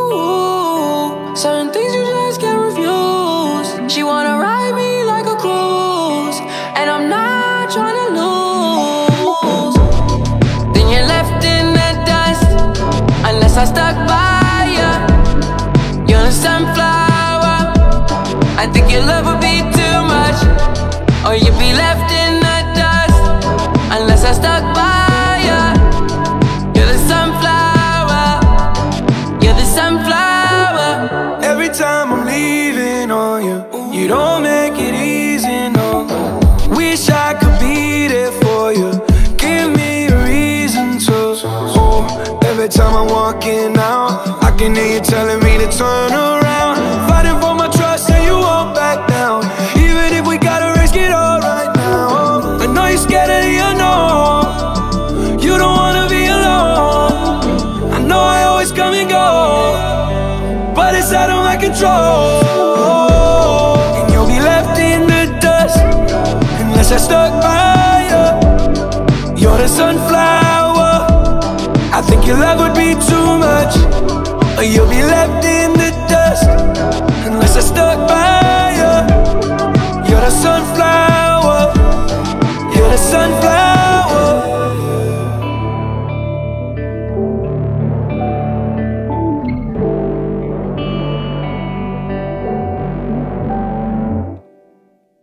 我刚刚是讲蜘蛛女侠嘛，就是我当时是头一次看到那个角色，她其实是作为一个就是呃领着蛛丝和蜘蛛格温，然后在那个异世界里面去完成整个就是所有的蜘蛛侠，然后面对自己这个集体的命运的一个领头的人。然后我当时对她就很有好感，然后主要也是因为那个漫画画的还挺好的，然后我单独去找她的一个系列故事，然后我看到了，然后。就是这，这其实就是践行了我们刚刚所说的找漫画的方式嘛，就你挑一个东西，你开始看，看到你感兴趣的角色了，去搜他的个人刊，或者说你看到大事件，然后去横向去找大事件里面其他人物的反应这样子。我当时就是以蜘蛛女侠作为一个主线去看，然后我看了她的起源故事和我最喜欢的，我可能到目前为止都是最喜欢的就是漫画的个人刊之一，就是蜘蛛女侠天剑特工。那个故事其实是在那个呃发生的时间是在秘密入侵之后。秘密入侵这个事件当中，我们知道是斯克鲁尔人，然后就是就是就是替换了很多超级英雄的真实身份，然后想要秘密的去侵占整个人类的社会嘛。然后在那个事情当中，一个关键点在于，就是斯克鲁尔人的女皇直接偷到了蜘蛛女侠的身份，并且把蜘蛛女真正的蜘蛛女侠本人控制了起来。那天剑特工刚好是发生在这件事情之后，然后他整个人处于精神非常脆弱的，就是濒临崩溃的那个状态。然后同时又结合了他自己本来的起源故事，因为他是被九头蛇的特工从小养大，然后产生了洗脑，然后在长到差不多的时候，又在任务当中被那个 Nick Fury 俘虏，然后被那个白人版 Nick Fury 抚养大，就是重新塑造了现代现代的价值观的这么一个人物。然后他自己过往所有的痛苦的经历，然后和他自己就是就是在最近的事情当中所遭受的伤害叠加在一起，然后他在想说自己在这样的环状况之下。然后天剑局的那个阿比盖尔·布兰德给他发了一个邀请，说你要不要来我们这儿做？就是我来给你一个工作的邀请，我来提一个你没有办法拒绝的邀请，是吧？然后蜘蛛女侠就说：“OK，那我反正现在也到了谷底了，我我我反正已经待待在谷底，我也没有别的事情好做，我就看看在你这儿能不能做到这个事情吧。”那然后就是就是讲他整个在这个过程当中所经历的那种。然后因为那个漫画的画风特别特别的漂亮，呃，再加上这个故事当中也有很多其他角色的出场，然后。他比较强的去表现了这种，就是在面临着巨大的事业压力和个人价值的缺失的过程当中，一个人是怎么重新 pull myself together 的，然后去在自己自己灵魂都不在自己的那个身体当中的时候，怎么样仍然在面对就是巨大的危机，面对体型是自己好几倍的敌人，然后在这个过程当中把自己一点一点抓回来，然后在整个事件快解决的时候，然后被人逼到死角，最终他的最好的朋友就是金星，就是金星女士。也就是现在惊奇队长 Carol Danvers 来，然后来帮助他拯救他。那整个漫画就是无论是从视觉呈现上来讲，还是就是对这个人物自己经历的困境和他的思考的这种挖掘，这个这个氛围，我觉得我都非常非常的喜欢。然后我就是在那个时候喜欢上的那个就是蜘蛛女侠这个人物，她叫 Jessica Drew。然后实际上就是在那个漫威决定创造阿利亚斯这个系列，就是刚刚皮克有讲到说杰西卡琼斯的漫画的时候，其实本来是打算以杰西卡德鲁这个人作为就是这个系列的主角的，但是因为说就是这个角色他们当时没有办法用，所以说单独创造了一个人物就是杰西卡琼斯。那实际上这两个杰西卡之间有有一些非常相似的地方，就是他就是杰西卡琼斯漫画当中塑造的他这种精神濒临崩溃的情况，其实就是就是蜘蛛女侠在那一段时间里面所。经历的那种，他他他们两个在状态在那个层面上是很相似的，然后都是黑发，长得都很好看，然后都跟那个就是惊奇惊奇队长是非常好的朋友，就有一些共同点这样子。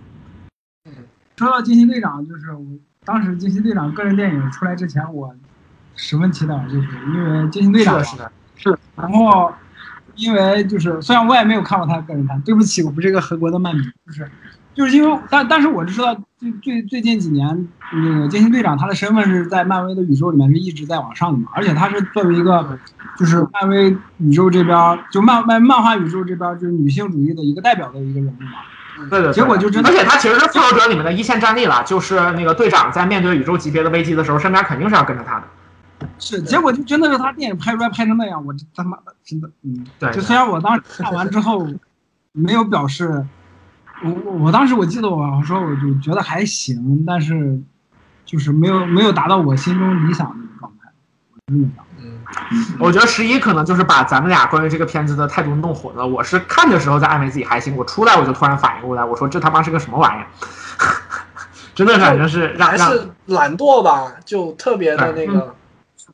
那两个导演其实也不是，就是很明显，因为他们也是新人导演，然后功力就就很不足这样子。就是惊惊奇队长当中有一些那种就是九十年代的一些东西嘛，然后实际上那些还原做的都都程度非常差，嗯，对，对，可能就还是创作者的水平不行这样子。是，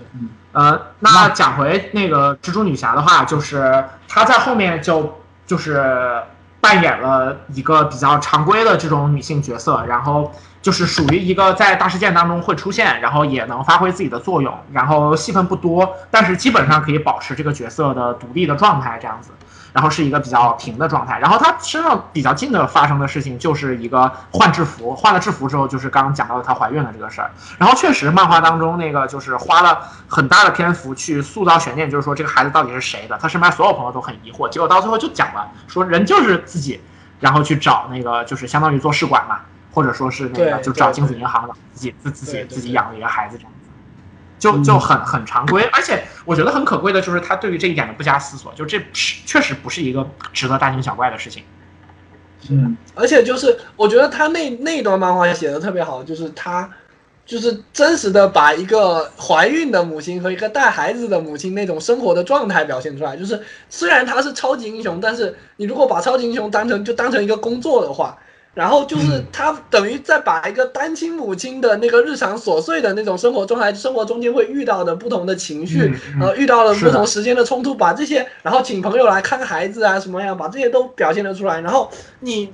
作为一个现代社会的人去看这部漫画，就会觉得非常的有趣。就是我们现代漫画真的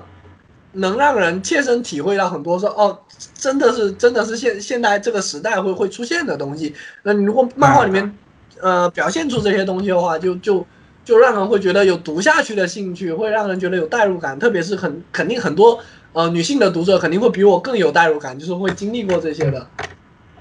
对对对，这也是。哎，其实从这个角度来讲，还跟当时的蜘蛛侠的漫画挺相似的，因为实际上当时蜘蛛侠受欢迎，就是因为就是他是就是他获得了大量的那个青少年 teenager 的观众，然后这些这些读者会觉得说，哎，在讲的跟我想每天想的事情差不多，他们我面对的困惑是一蜘样的。蛛侠就是就是一个人在接近成年的时候，可能我身体成年了，但是我思想还没有成年，然后我突然而然的面对了一大堆的责任，我没有办法，我这这这里也要顾，那里也要顾，我分不清开，我我的能力不够，或者我的心理抗压能力不够，我很多东西做不到的这种情况，一个青少年面对这种面局的，所以就会让很多人感同身受，是一样的道理，就是你你真的有去了解。就是把角色真正真实的心理状态表现出来，不一定说设定要真实，但是你如果心理状态表现的真实的话，肯定读者会感受得到的。就是这种就不是一种懒惰的创创作手法，对。对，所以呃，对，其实说到这一点的话，就是就是这个呃，蜘蛛女侠就跟当时蜘蛛侠很相似。然后其实说这种创作的真实的话，我觉得也可以提一下那个卡马拉，就是那个最新的那个惊奇女士。哦然后她是一个在新泽西那个生活的一个穆斯林家庭，然后她本人是那个在还在读书，然后同时是超级英雄，就是超级英雄文化的粉丝的一个状态。然后这个故事也是她是个同人大手没错没错，同人打手。对，反而跟这种 fandom culture 的，就是这个部分也有结合。他那个因为就是穆斯林的身份呀，其实经受了一些压力，但是实际上那个故事写的是很好看的。是，嗯，没错，就是就是真的，我们让他体会到在不同家庭里面，他他虽然是那种穆斯林家庭，但是也是一个很典型的美国家庭的那种没错，那种就是是比较。父亲对父父母亲父母亲对于女儿的感情，对于女儿保护的心理，还有对对于女儿呃成长状态中出现的新新发情况，在家庭过程中呃之间出现的冲突和和亲情的那种概念，其实就写的特别好，就是这种东西能接近人的那种感受，那呃出来的效果就特别好。是的，它实际上看起来就像是那个蜘蛛侠平行宇宙里面小黑虫，然后他生活当中那种他跟父母相处啊，和他在读书的时候遇到问题啊，就差不多这样。对对对对对就就比较类似。OK，那这个差不多是蜘蛛女侠的内容。其实蜘蛛女侠她的故事线是，呃，这个说一点就是跟那种就是宇宙啊，就是什么设定相关的东西。就是蜘蛛女侠她本人是呃九头蛇就是这边出身，然后她跟神盾局这个线是有关系的。然后因为她在天剑就是天剑局当过特工，又跟惊奇队长是好朋友，所以说她跟宇宙线也是有关系的。然后同时那个她是那个就是也有蜘蛛侠的这种属性，所以说她跟蜘蛛侠那边也有联系。而且她的那个母亲就是她的养大她的一个义母是那个九头蛇夫人，就是变种人蝰蛇。然后就是他跟很多故事线都有关系，所以说假如他处理的话，也是一个纽带级别的角色。但是非常非常遗憾的是，这个角色的就是版权是在索尼手里，所以说就没有办法做上面说的那些联动的处理。这个让我就是我我是应该蜘蛛女侠的粉丝没有那么多，我作为其中的一个，就反正非常难过，因为我喜欢的这个角色永远等不到出场的机会。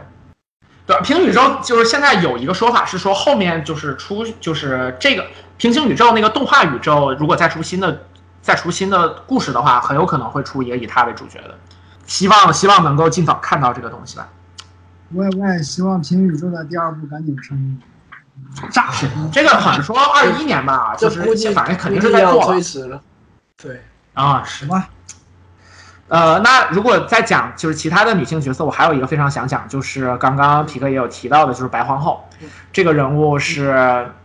呃，应该说就是她是所有女性角色当中人气是非常非常高的，大家都喜欢她，而且她跟其他人不一样的就是她是有反派的经历的，呃，比方说像是在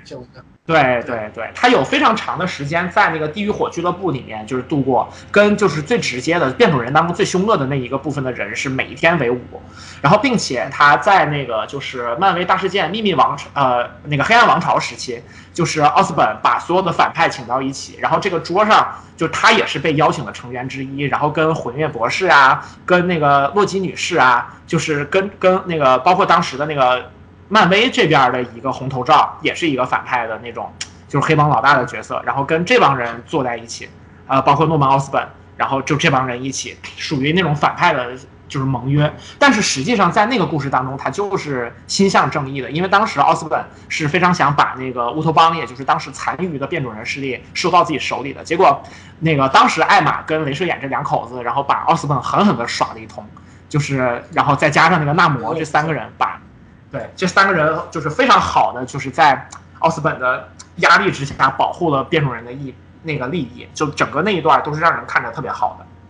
那白皇后这个角色，就像我们前面说的，她曾经有反派的经历，然后这个跟她自己成长的过程也有关系，因为她是在自己的一个家庭当中是长期得不到得不到别人的爱的，然后在她成长过程当中，所有的变种人角色在自己的原初故事当中都有自己刚刚发现自己的能力跟自己身边别人不一样，受到别人排挤的部分。然后艾玛在这一点上，艾玛就是白皇后，在这一点上也遭受了非常强的这种就是苦恼，在自己的家里面，然后不被自己的家人爱。然后家庭有矛盾，然后在学校里面又因为这个东西而困惑，呃，自己特别喜欢的前辈或者说是身边的人，然后都因为这样的东西离自己远去了，然后最终他是流落到了这个就是前面说的地狱火俱乐部里面，然后去在这儿去进行一些这种种族上面的试图反抗的一些计划，是作为一个反派出现的，但是但是他在这个过程当中也发现了，比方说自己非常善于去做一个老师性的角色，然后他可以帮助的好自己身边的人，而帮助其他人也带给他正向的力量。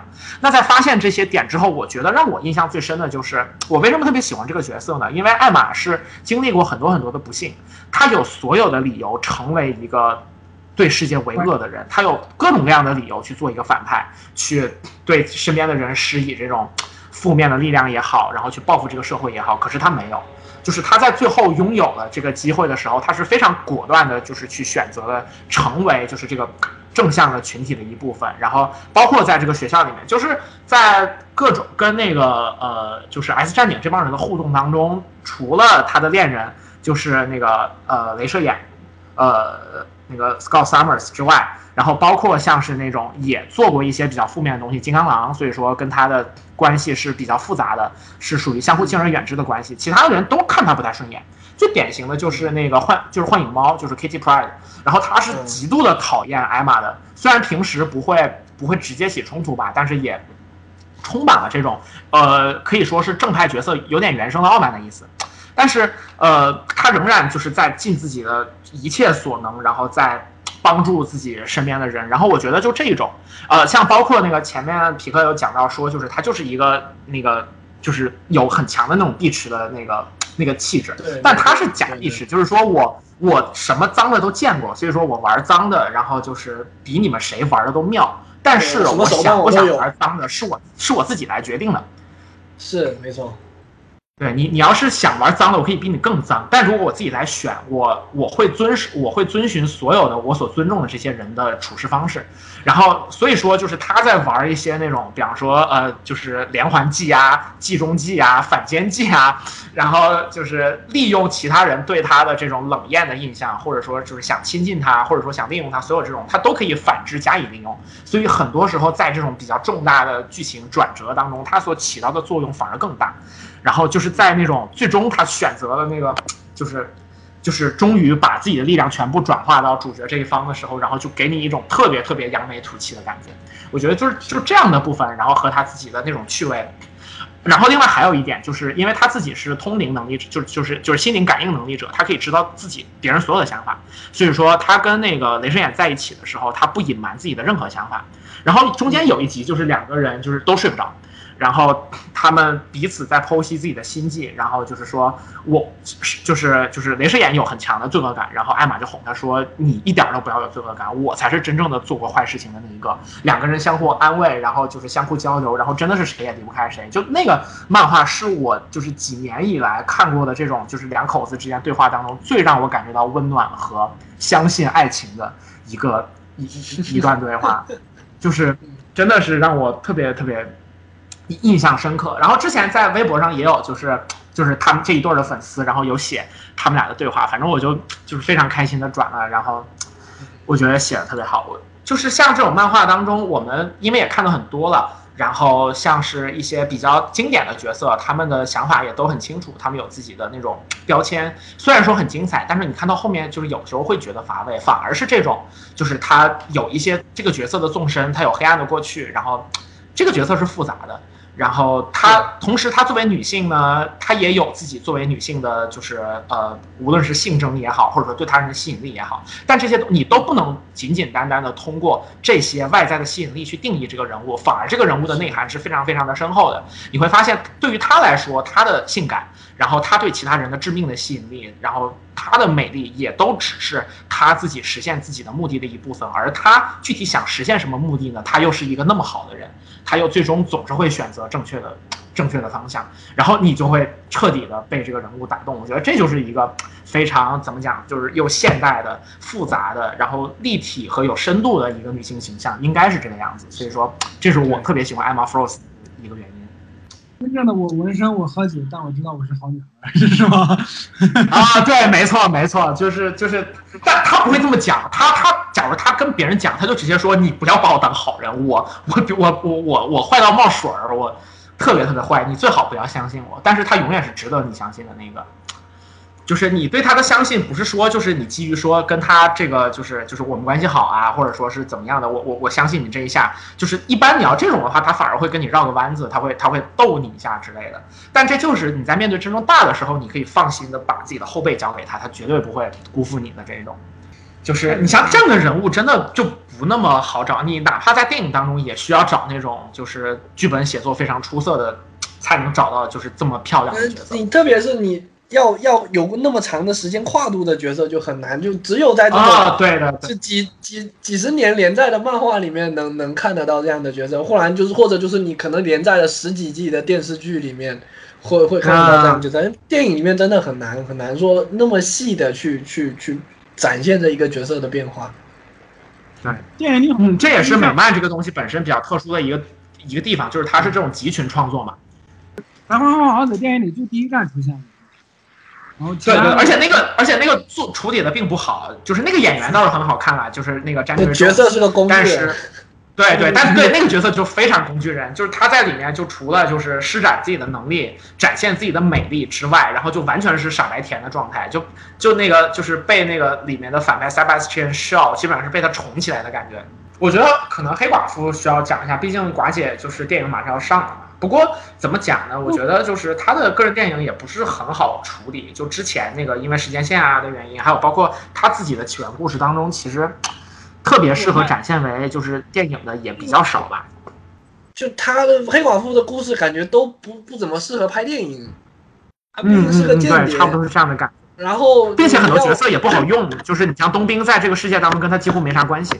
对，然后你间谍他的很多间谍故事又是那种政治属性特别强的那种，然后，放到我们现在这个又显得要么显得有点过时了，要么显得有点过于敏感了，又拍不出来，然后就就很不好。但是这个黑寡妇的好看的故事其实其实还是蛮多的，但是就是嗯不好拍，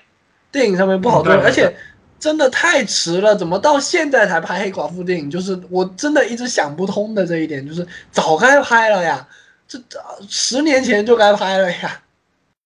谁知道呢？对你像他头一次出现是在那个钢铁侠二嘛，然后在那个里面实际上就有很亮眼的表现了，然后在那个复仇者联盟一里面就已经是很重要的角色了，然后结果就真的一直拍，就拍到他在电影里面都已人都人都没了。人都没了才开始拍单人电影。对对对，就就也是非常那个什么。然后，但其实关于这个角色，就是就这几年因为讨论比较多了嘛，其实我们也可以看到这个角色在前期的这种就是比较早就是塑造出来的时候，也有一些这种怎么讲比较有局限性的一些描写吧，就就挺多的。这个这个人物，呃，哎，这个说到这一点哈，就是最近在播出的《脱口秀大会》第三季，然后那个杨笠在自己的那个就是突围赛的段子里面，然后就讲到黑寡妇的这一点，然后但但他当然不是针对说黑寡妇这个人哈，他就是针对说就是也是可能跟我们今天讲的主题也比较相关。我知道那个。对，你看你看了那个对吧？他就说其他的超级英雄的能力都是，比方说超强的耐力，然后比方说可以可以控制雷电，或者说是有有很强的科技。黑寡妇的能力是永葆青春。那我拿这个能力来干嘛？我等这些敌人都老死吗？还有还有就是说，就是你你们你们这这些人里面，就一个女的就好意思叫自己妇联，就这这种梗。对对对对对就是那种典型的那种蛇蝎女反派的那那种那种啊，对对对然后，然后就是后面的慢慢慢慢的变成复杂，对，扎扎塔纳这边有什么？就扎塔纳啊，扎塔纳我很喜欢呀。呃，虽然我其实也是看的不多，也是看了一些就是那种什么，但是扎塔纳整个人的状态就特别好。然后我我今天因为扎塔纳那个个人连载也是 Paul Dini 写的，啊，啊 就也是也是好看的。你反正 DC DC DC 这边的话，你追 Paul Dini 的漫画基本上不会错。你看他写过，他写过写过那个扎塔纳的连载，然后写过蝙蝠侠的那个那一段时间侦探漫画，就寂静之心的那一段。反正你只要跟着 Paul Dini 写，基本上没有没有错的。嗯，就是我我之前也是在网上看的时候，看到一个像段子一样的事情，就是说，呃，因为在那个蝙蝠侠这边的话，大家会争老爷的真爱是谁，然后有一半人觉得是那个猫女 Selina Kyle，然后另外的一半人觉得是忍者大师的那个长女，就是 Kalia Al Ghul。然后就是就是这两派经常争执不下，但这两派都认定扎塔纳是钦定的二号，就是如果不是我这个，就是扎塔纳。因为扎塔纳好那其实。际上，实际上扎塔纳跟蝙蝠侠在漫画里面的关系没有那么的亲，他他们反而是是电电影里面，呃，动画片里面就是给了个青梅竹马的那个那个设定啊，对对，那个那个设定是动画里面跟加的，青梅竹马。对，跟他爹学那个逃脱术嘛，他爹是魔术师嘛，跟他爹学的那个逃脱术，然后就是扎塔纳扎塔纳，反正反而在漫画里面跟康斯坦丁关系比较好，就还是魔法系那、啊那一挂的关系会好一点。没错没错，黑黑暗正联的那一帮人，对对对对对，我前段时间把《黑暗正义联盟》动画看了，开局死光，我操，笑死我了！可以，这很黑暗。开局团灭，你知道吗？就是嗯，他们去超人那那那句超内内部的超人太太 OOC 了，就什么都是满，我们打过去一定要打过去，打过去，团灭也要打过去，然后就打过去，都团灭了。突然从超人变成了祖国人的感觉。然后然后就突然结尾的时候就来了第二次实验，我操他妈的！但但但是但是我我看完还是很爽，就是我没没我没细想那么多，我我现在的想法不不管是看动画还是看看电影，还是看 DC 的动画，欣赏啊，有的看就不错了，我靠，就已经这么卑微了。我觉得就是另外要讲的一些，还有就是像那个女巫这种已经就是进入了 MCU，然后并且人也有一些人气的，因为马上要拍那个就是就是《幻视与旺达》的那个剧了嘛，而且那个剧看起来是一个比较意识化的呈现，就是它不是一个很主流的故事，而是一个稍微有一点就是悬疑和惊悚的元素在里面的。因为漫画里面关于幻视一家的这种就是很多故事也很精彩，然后并且也有一些比较。呃，就是不那么简单和积极的内容，所以说，我我觉得那个还挺值得期待的。然后就是呃，女巫身上就是发生的最大的事情，我觉得肯定就是前面讲的《House of M》里面她喊的那句“再无变种人了 ”，No more 法变种人，差点搞灭族。然后。其实我觉得这几年在漫画当中也能够看出出来说，就是现在的编剧想要甩脱，就是就是当时这个非常巨大的事情，然后给大家留下的就是就是女巫精神这个这个不正常，然后神经质，然后一一个不爽就发大招，就是有点想摆脱这种形象的一个意志，而且加上奥妹就是真人版的那个女巫的扮演者人气也很高，所以说不能轻易给她就是就是这种这种设定。然后，所以说今后这个角色会往什么方向去走，其实还不是也不算特别清晰吧。对，就那，你主要是红女巫实际上是一个能力非常非常强的角色，所以她在故事里面的的设置其实不那么好。那个，所以就很多人在呃不大高兴尾灯在那个那个奥创纪元里面的那个处理嘛，就是说他明明那么强，还得还得要鹰眼鹰眼这个只会。拉弓射箭的人来给他做心理准备，他才能才能那个。就很多人不明显，就是呃，也就说到我们另外一个话题，就是说女性角色经常会有，就再强的女性角色经常都会有一个男性导师，就是啊，就是很多还是还是我们的创作惯性的问题，就是就是一定觉得这些女性角色再强大，她都是还是需要男人的，需要男男人给她来指路，需要更。更有智慧、更有更有经验、更有见识的还是男人，就还是会有这么一个一个那种习惯的俗套的这么一个创作角度，就很常见的东西。那这种也是我们很很多今后创作可以克服克服可以避免的东西。嗯，对，就是在比较简单和传统，就是就是怎么讲呢？就是质地含量没有那么高吧，就是一拍脑袋就可以想得出来的这种情节之外，应该是还有其他的选择的。是。对，需要一点一点的把这样的创作的思路去跟上。对，就创作能够多元化，更更不依赖于套路，更多元化的话，更符合这种不同人群的视角，有不同人群的视角在里面的话，出来的肯定的作品肯定是更成熟、更更更立体的。可能也需要看工期啊，然后看这个作者会不会写啊，有很多就其他的因素，能出现一个好的东西还是。就天时地利人和都齐了，才也许才能看到。希望这个黑寡妇和神奇女侠的电影能够赶紧上映。我真的等到，我特别想看神奇女侠一九八四，就是哎呀，我感觉会特，我就看着他就是倒立着提着那那几个人的时候，我就觉得嗯，特别棒，有那味儿了。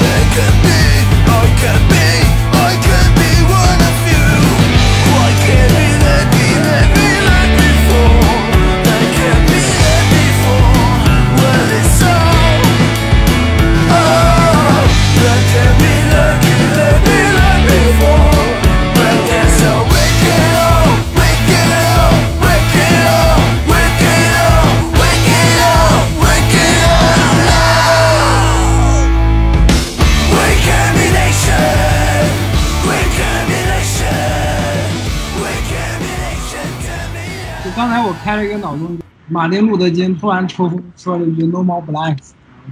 哈哈，你这个这个我天哪，就是种族歧视了你，对不起。然后还有反义女性角色卡莫拉、安吉拉、布伦希尔德，后面这俩我啊，布伦希尔德是那个瓦尔基里，我我就这个就是角色，我记得，因为有有段时间他是跟地球上的人共用一个身体嘛，就女武神，嗯，然后然后有画一些相关的情节这样子，但是其实印象也没有特别深刻，应该来讲还是一个比较常规的处理吧，就是对这些设定的挖掘也没有到就是浩克跟他跟跟那个 Bruce Banner 的关系这个程度。嗯，主要是不那个他主要是捏他那个之前托尔和那个 Donna 啊，Black 的托尔和对 Don the Black 和那个医生的关系也是共用一个身体。就布兰希尔德主要是这个角色，因为就在团队刊里面才才算正式有点有点那个形象，然后又不是很出彩，所以就没有特别的那个大的篇幅去描述他。所以这一块的话，其实也是像那种，就是有点像是选秀幺零幺这种感觉，就是大家一块出来，然后看谁人气高，然后人气高的就留下，然后把我就像就像那个漫威的电影宇宙里面，我觉得做的比较好的、处理的比较好的一点是那个，呃，卡魔拉和星云的之间的关系，就是这两队从从银河护卫队一到银河护卫队二，然后到那个呃到对到复联三到复联四，整个两、嗯两个姐妹之间的关系的进化的一个过程，这个就是我觉得就是一个比较现代的处理女性之间关系的一个一个方法，就是嗯它能够把两个女性之间的纠葛，然后通过怎么样的呃两个女性之间的冲突通通过戏剧性的冲突，然后把她们之间的呃关系，然后根据那个故故事的冲突，慢慢一步一步去解开，慢慢一步步去去详细的分析，然后去最后达到一个和解，两个人这样和解的一个过程。就因为电影，毕竟电影宇宙有好几部电影篇幅比较长，能够给两个角色这样做这样的的的的一个详细的阐述，对给做出来的效果是 对，做出来效果是是是比较好的。我其实就是想就夸一下这俩演员，就是一个是那个 Zoe Saldana，然后她是就是出演了好几个大的太空歌剧的系列，她演过《星际迷航》，然后她更关键的是她是《阿凡达》里面的女主角的扮演者。然后另外一个是那个 Karen Gillan，然后就是凯伦吉兰，她她是那个演了那个神秘博士的对《神秘博士》里面的岳母大人的对，就是也是非常有灵性的演员，所以说可就是这些应该也会跟就是这个演员本人，就是他对角色的构想，然后对。对对对是有一些联系的。那比较比较有想法的，就是就是人，然后去交流，就可以碰撞出这种火花，就可以把这个角色的魅力去做得更好。安安吉拉是谁？啊，安吉拉是那个就是呃那个仙宫杀手，然后是尼尔盖曼创作的那个人物，然后本来是再生侠宇宙的，后来那个就是漫威得到的这个版权，然后在奥创纪元的结尾把它加进去了，然后他嗯。刚在漫画那几年人气是很高的，就是到了漫威里面变成了那个奥丁的私生女。没错没错，哦。就是那个角色，战斗天使，对，战斗天使不是阿丽塔，是安吉拉，出现那个戴着红帽子的那那个女的是的是的，然后他脸上会有那个就是也是有纹路那种，没有没有没有，我说 DC 里面那个是谁？我我突然想不起来。了就 DC 里面，我记得《邪恶永恒》还是哪个大事件，也是新五二的，就刚刚开刚开始连载的时候，就最后一个大事件结束了以后，好像是三位一体的一个、一哦个，戴着潘多拉是潘多拉。啊那啊那个是潘多拉，对对对，啊那个主角他们俩不是一个拉，他们俩也没有拉拉，嗯阿卡迪亚战队，安吉拉阿卡迪亚是克拉拉，啊是没错没错。阿卡迪亚战队这个好耳熟，但是我想不起来是谁。阿卡迪亚战队是有段时间那个那个就是女浩克搞的，对对对，然后是全女性阵容。哦，我有印象，有印象，有印象。对这一个其实就是在当时是有一些就是相关的讨论的，就是说，就我我们都很清楚说你做一个全女性的阵容，然后是为了讲这种女性议题，但是女性议题真的需要就你单独搞一个全是女性的团队吗？所以说这块儿反正算是有些争议吧。然后他那个故事也很短，大概是画了几期就没了，就结束了。我操，就是那个呃，惊奇队长和那个美杜莎都在那个里面。美杜莎毕竟是异人族女王嘛，所以说就是也也还相当于阵仗还挺大的。美杜莎不应该是神话里面的人物，为什么是异人族的女王？异人族女王也不是一个美杜莎，啊，好吧，好吧，然后然后，漫威都没看。对不起，对，你是我看出来，对你是真的不熟，你是不是并不知道黑蝠王是谁或者之类的？我知道黑蝠王就行，对啊，那美杜莎是黑蝠王黑蝠王的老婆呀。不太具有女性特征，以 TV 这个形象出现的松鼠妹跟格温氏，呃，松鼠妹我我特别喜欢格温斯，葛文士的漫画老好看了，但是 就是他他出的第一版漫画特别好看，但是后面的就不太行了。松鼠妹是 X 战警里的是吧？记得好像。不是，他是大胡复仇者吧？松鼠妹就是是个是个搞笑角色，没错没错，他他他的战绩就是他曾经正面击败了灭霸、毁灭博士和摩多克。哦，对，她松鼠妹的超能力就是她很强，她天下第一强，没有人打没错，正面击败过灭霸，就是对。如果松鼠妹进入到 MCU 里面，钢铁侠就不会死了，因为灭霸会被松鼠妹打败。就是格格温是就是这样的一个格温是格温斯黛西是吧？啊，不是不是不是不是，完全不是。是格温士是一个穿越到漫画世界里面的现实社会的漫画读者。没错，对对对。然后他的那个漫画是稍微带点日系风格的，然后很可爱的那种画风。然后他那个漫画的第一部其实非常精彩，它里面有一些就是。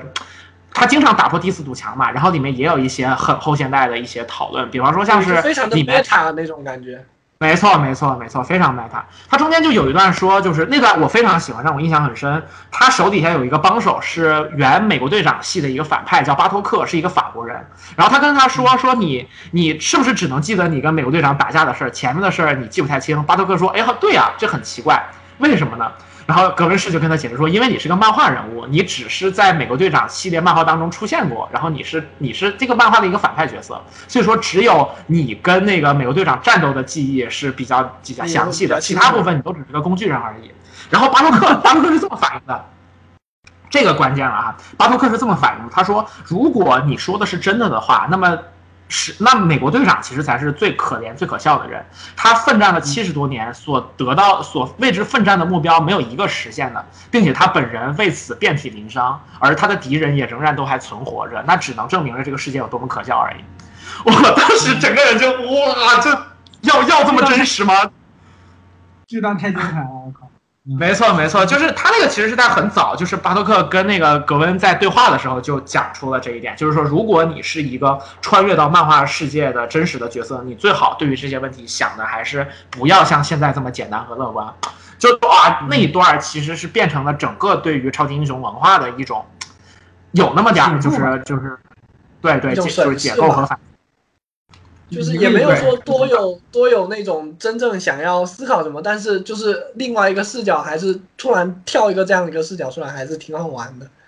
嗯，没错，没错，而而且他他是把这种就是呃 meta 性质的东西，然后故事系列自己的起伏和关于他画这样的一个漫画的目的，然后这几个东西结合的非常好，然后他整个的那个戏剧上下的起伏的张力是很拉的很满的。对，就不像不像哈利堪有时候到后期一样，就是为了打破第四堵墙而打破第四堵墙。对，它就是它本身整整个漫画的内容是有机的跟这个这个设定结合起来的，就就比较好看。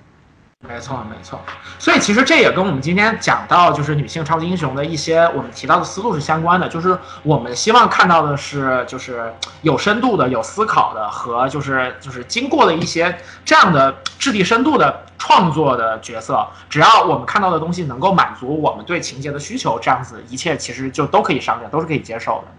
闭眼的讽刺画，闭眼的讽刺啊，这个其实，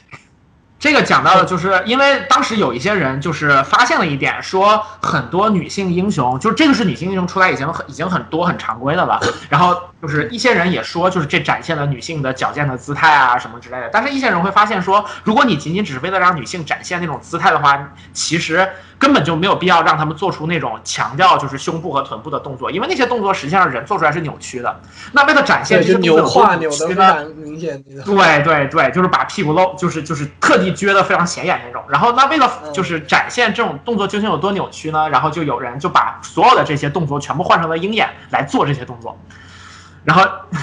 你就会看着穿着那种紫色紧身服的鹰眼，然后一手拿着弓箭，另外一只手把自己的屁股撅得那么高，然后一个大屁股怼在那个画面的中间。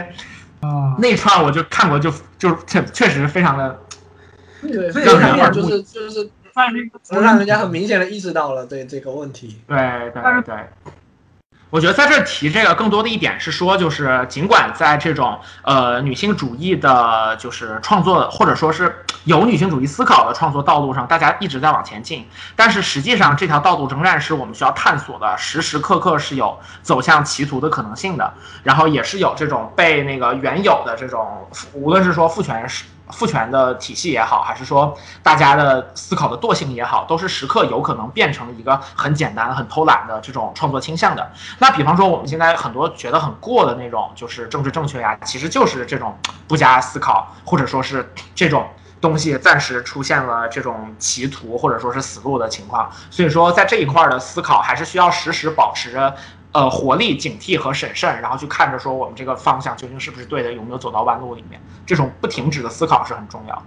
最近最近国内不是特别火那个《三十而立》，我不知道你们看了没有？啊，我我被这个确实最近挺火，一点，然后实在是 看不下去。是吗？就是这是被谁破的 这是女朋友呀，还能有谁？啊？看完、啊看完以后，我们两个我就多余问行就就被真是两个人一起骂这部剧，就就觉得就就嗯特别的那种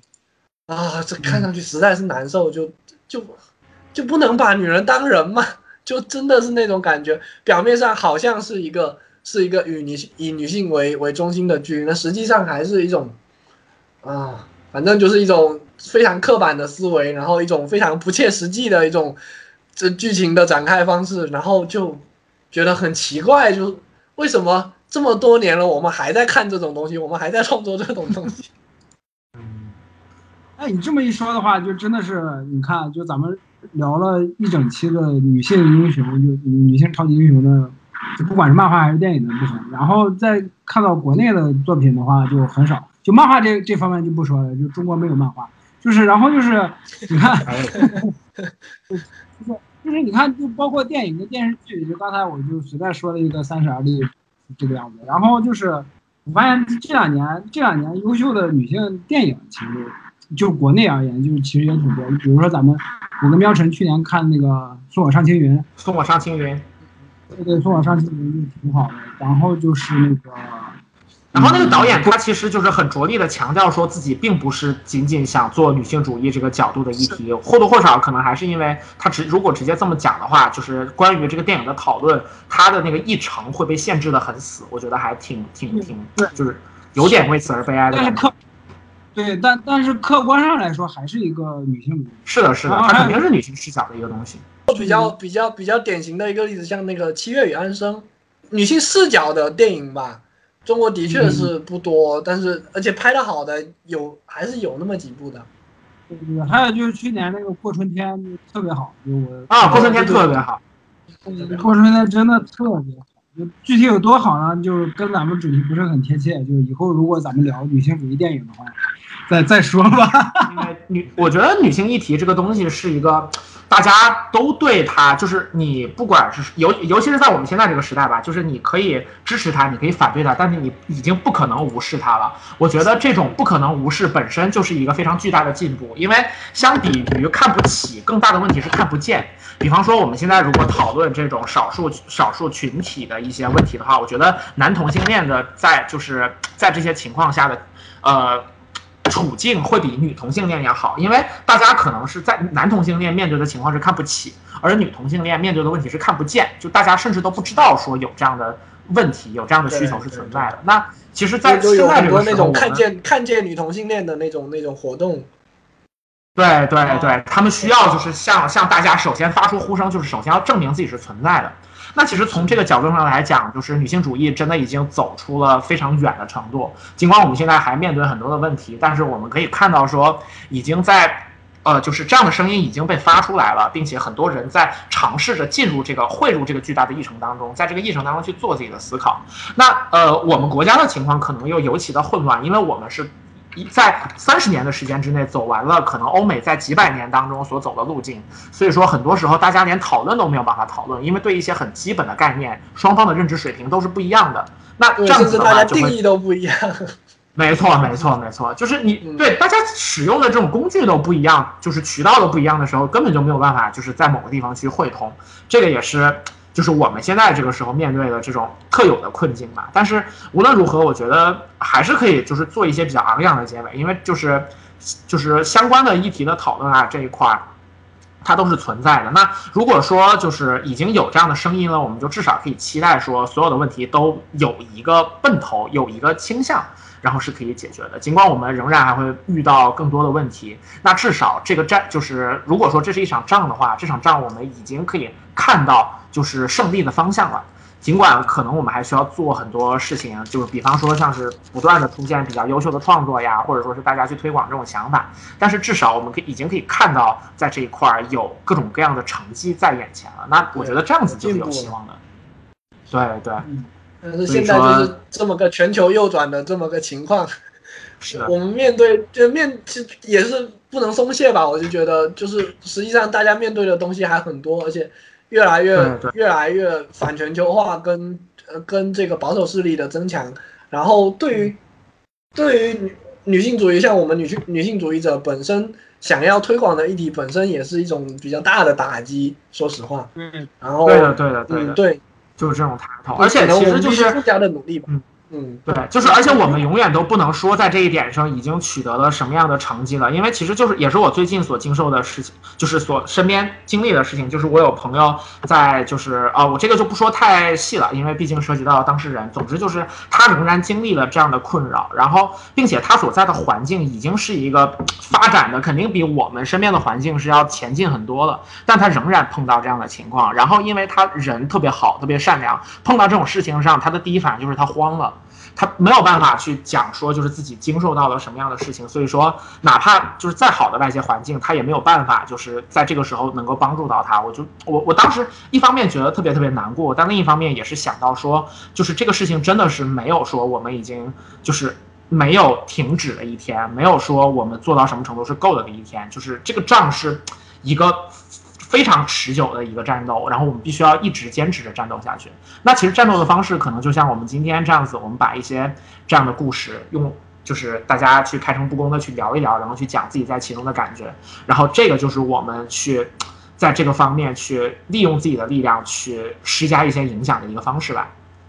好，那我们这期的女性超级英雄的主题的节目就先录制到这儿。对，那感谢各位听众老爷们的收听。啊，也感谢匹哥大大这这也参与我们这期的议题，就是嗯是的聊得很开心嗯，哎，确实，我们现在像我们现在这个时候，可以就是撒开来打拳的机会没有那么多啊，很可以不容易。好，那感谢呃各位听众老爷收听，我们下期再见，拜拜拜拜。拜拜。在网易云音乐、喜马拉雅 FM、荔枝 FM、小宇宙搜索“微喵评话”就可以收听我们的节目。爱发电搜索“微喵评话”，点进主页；B 站搜索“浮士德的胫骨”，点进主页查看音频投稿，或者在频道的音频分区搜索“微喵评话”都可以收听我们的节目。想和主播交流，在微博搜索“微喵评话”直接私信，或者可以私信留下你的微信号，注明进群，我们会加你好友，拉你进群。好，感谢大家收听本期《微喵评话》，大家再见。Make a honking dove, stop a war with love. Take a lion, tell it true.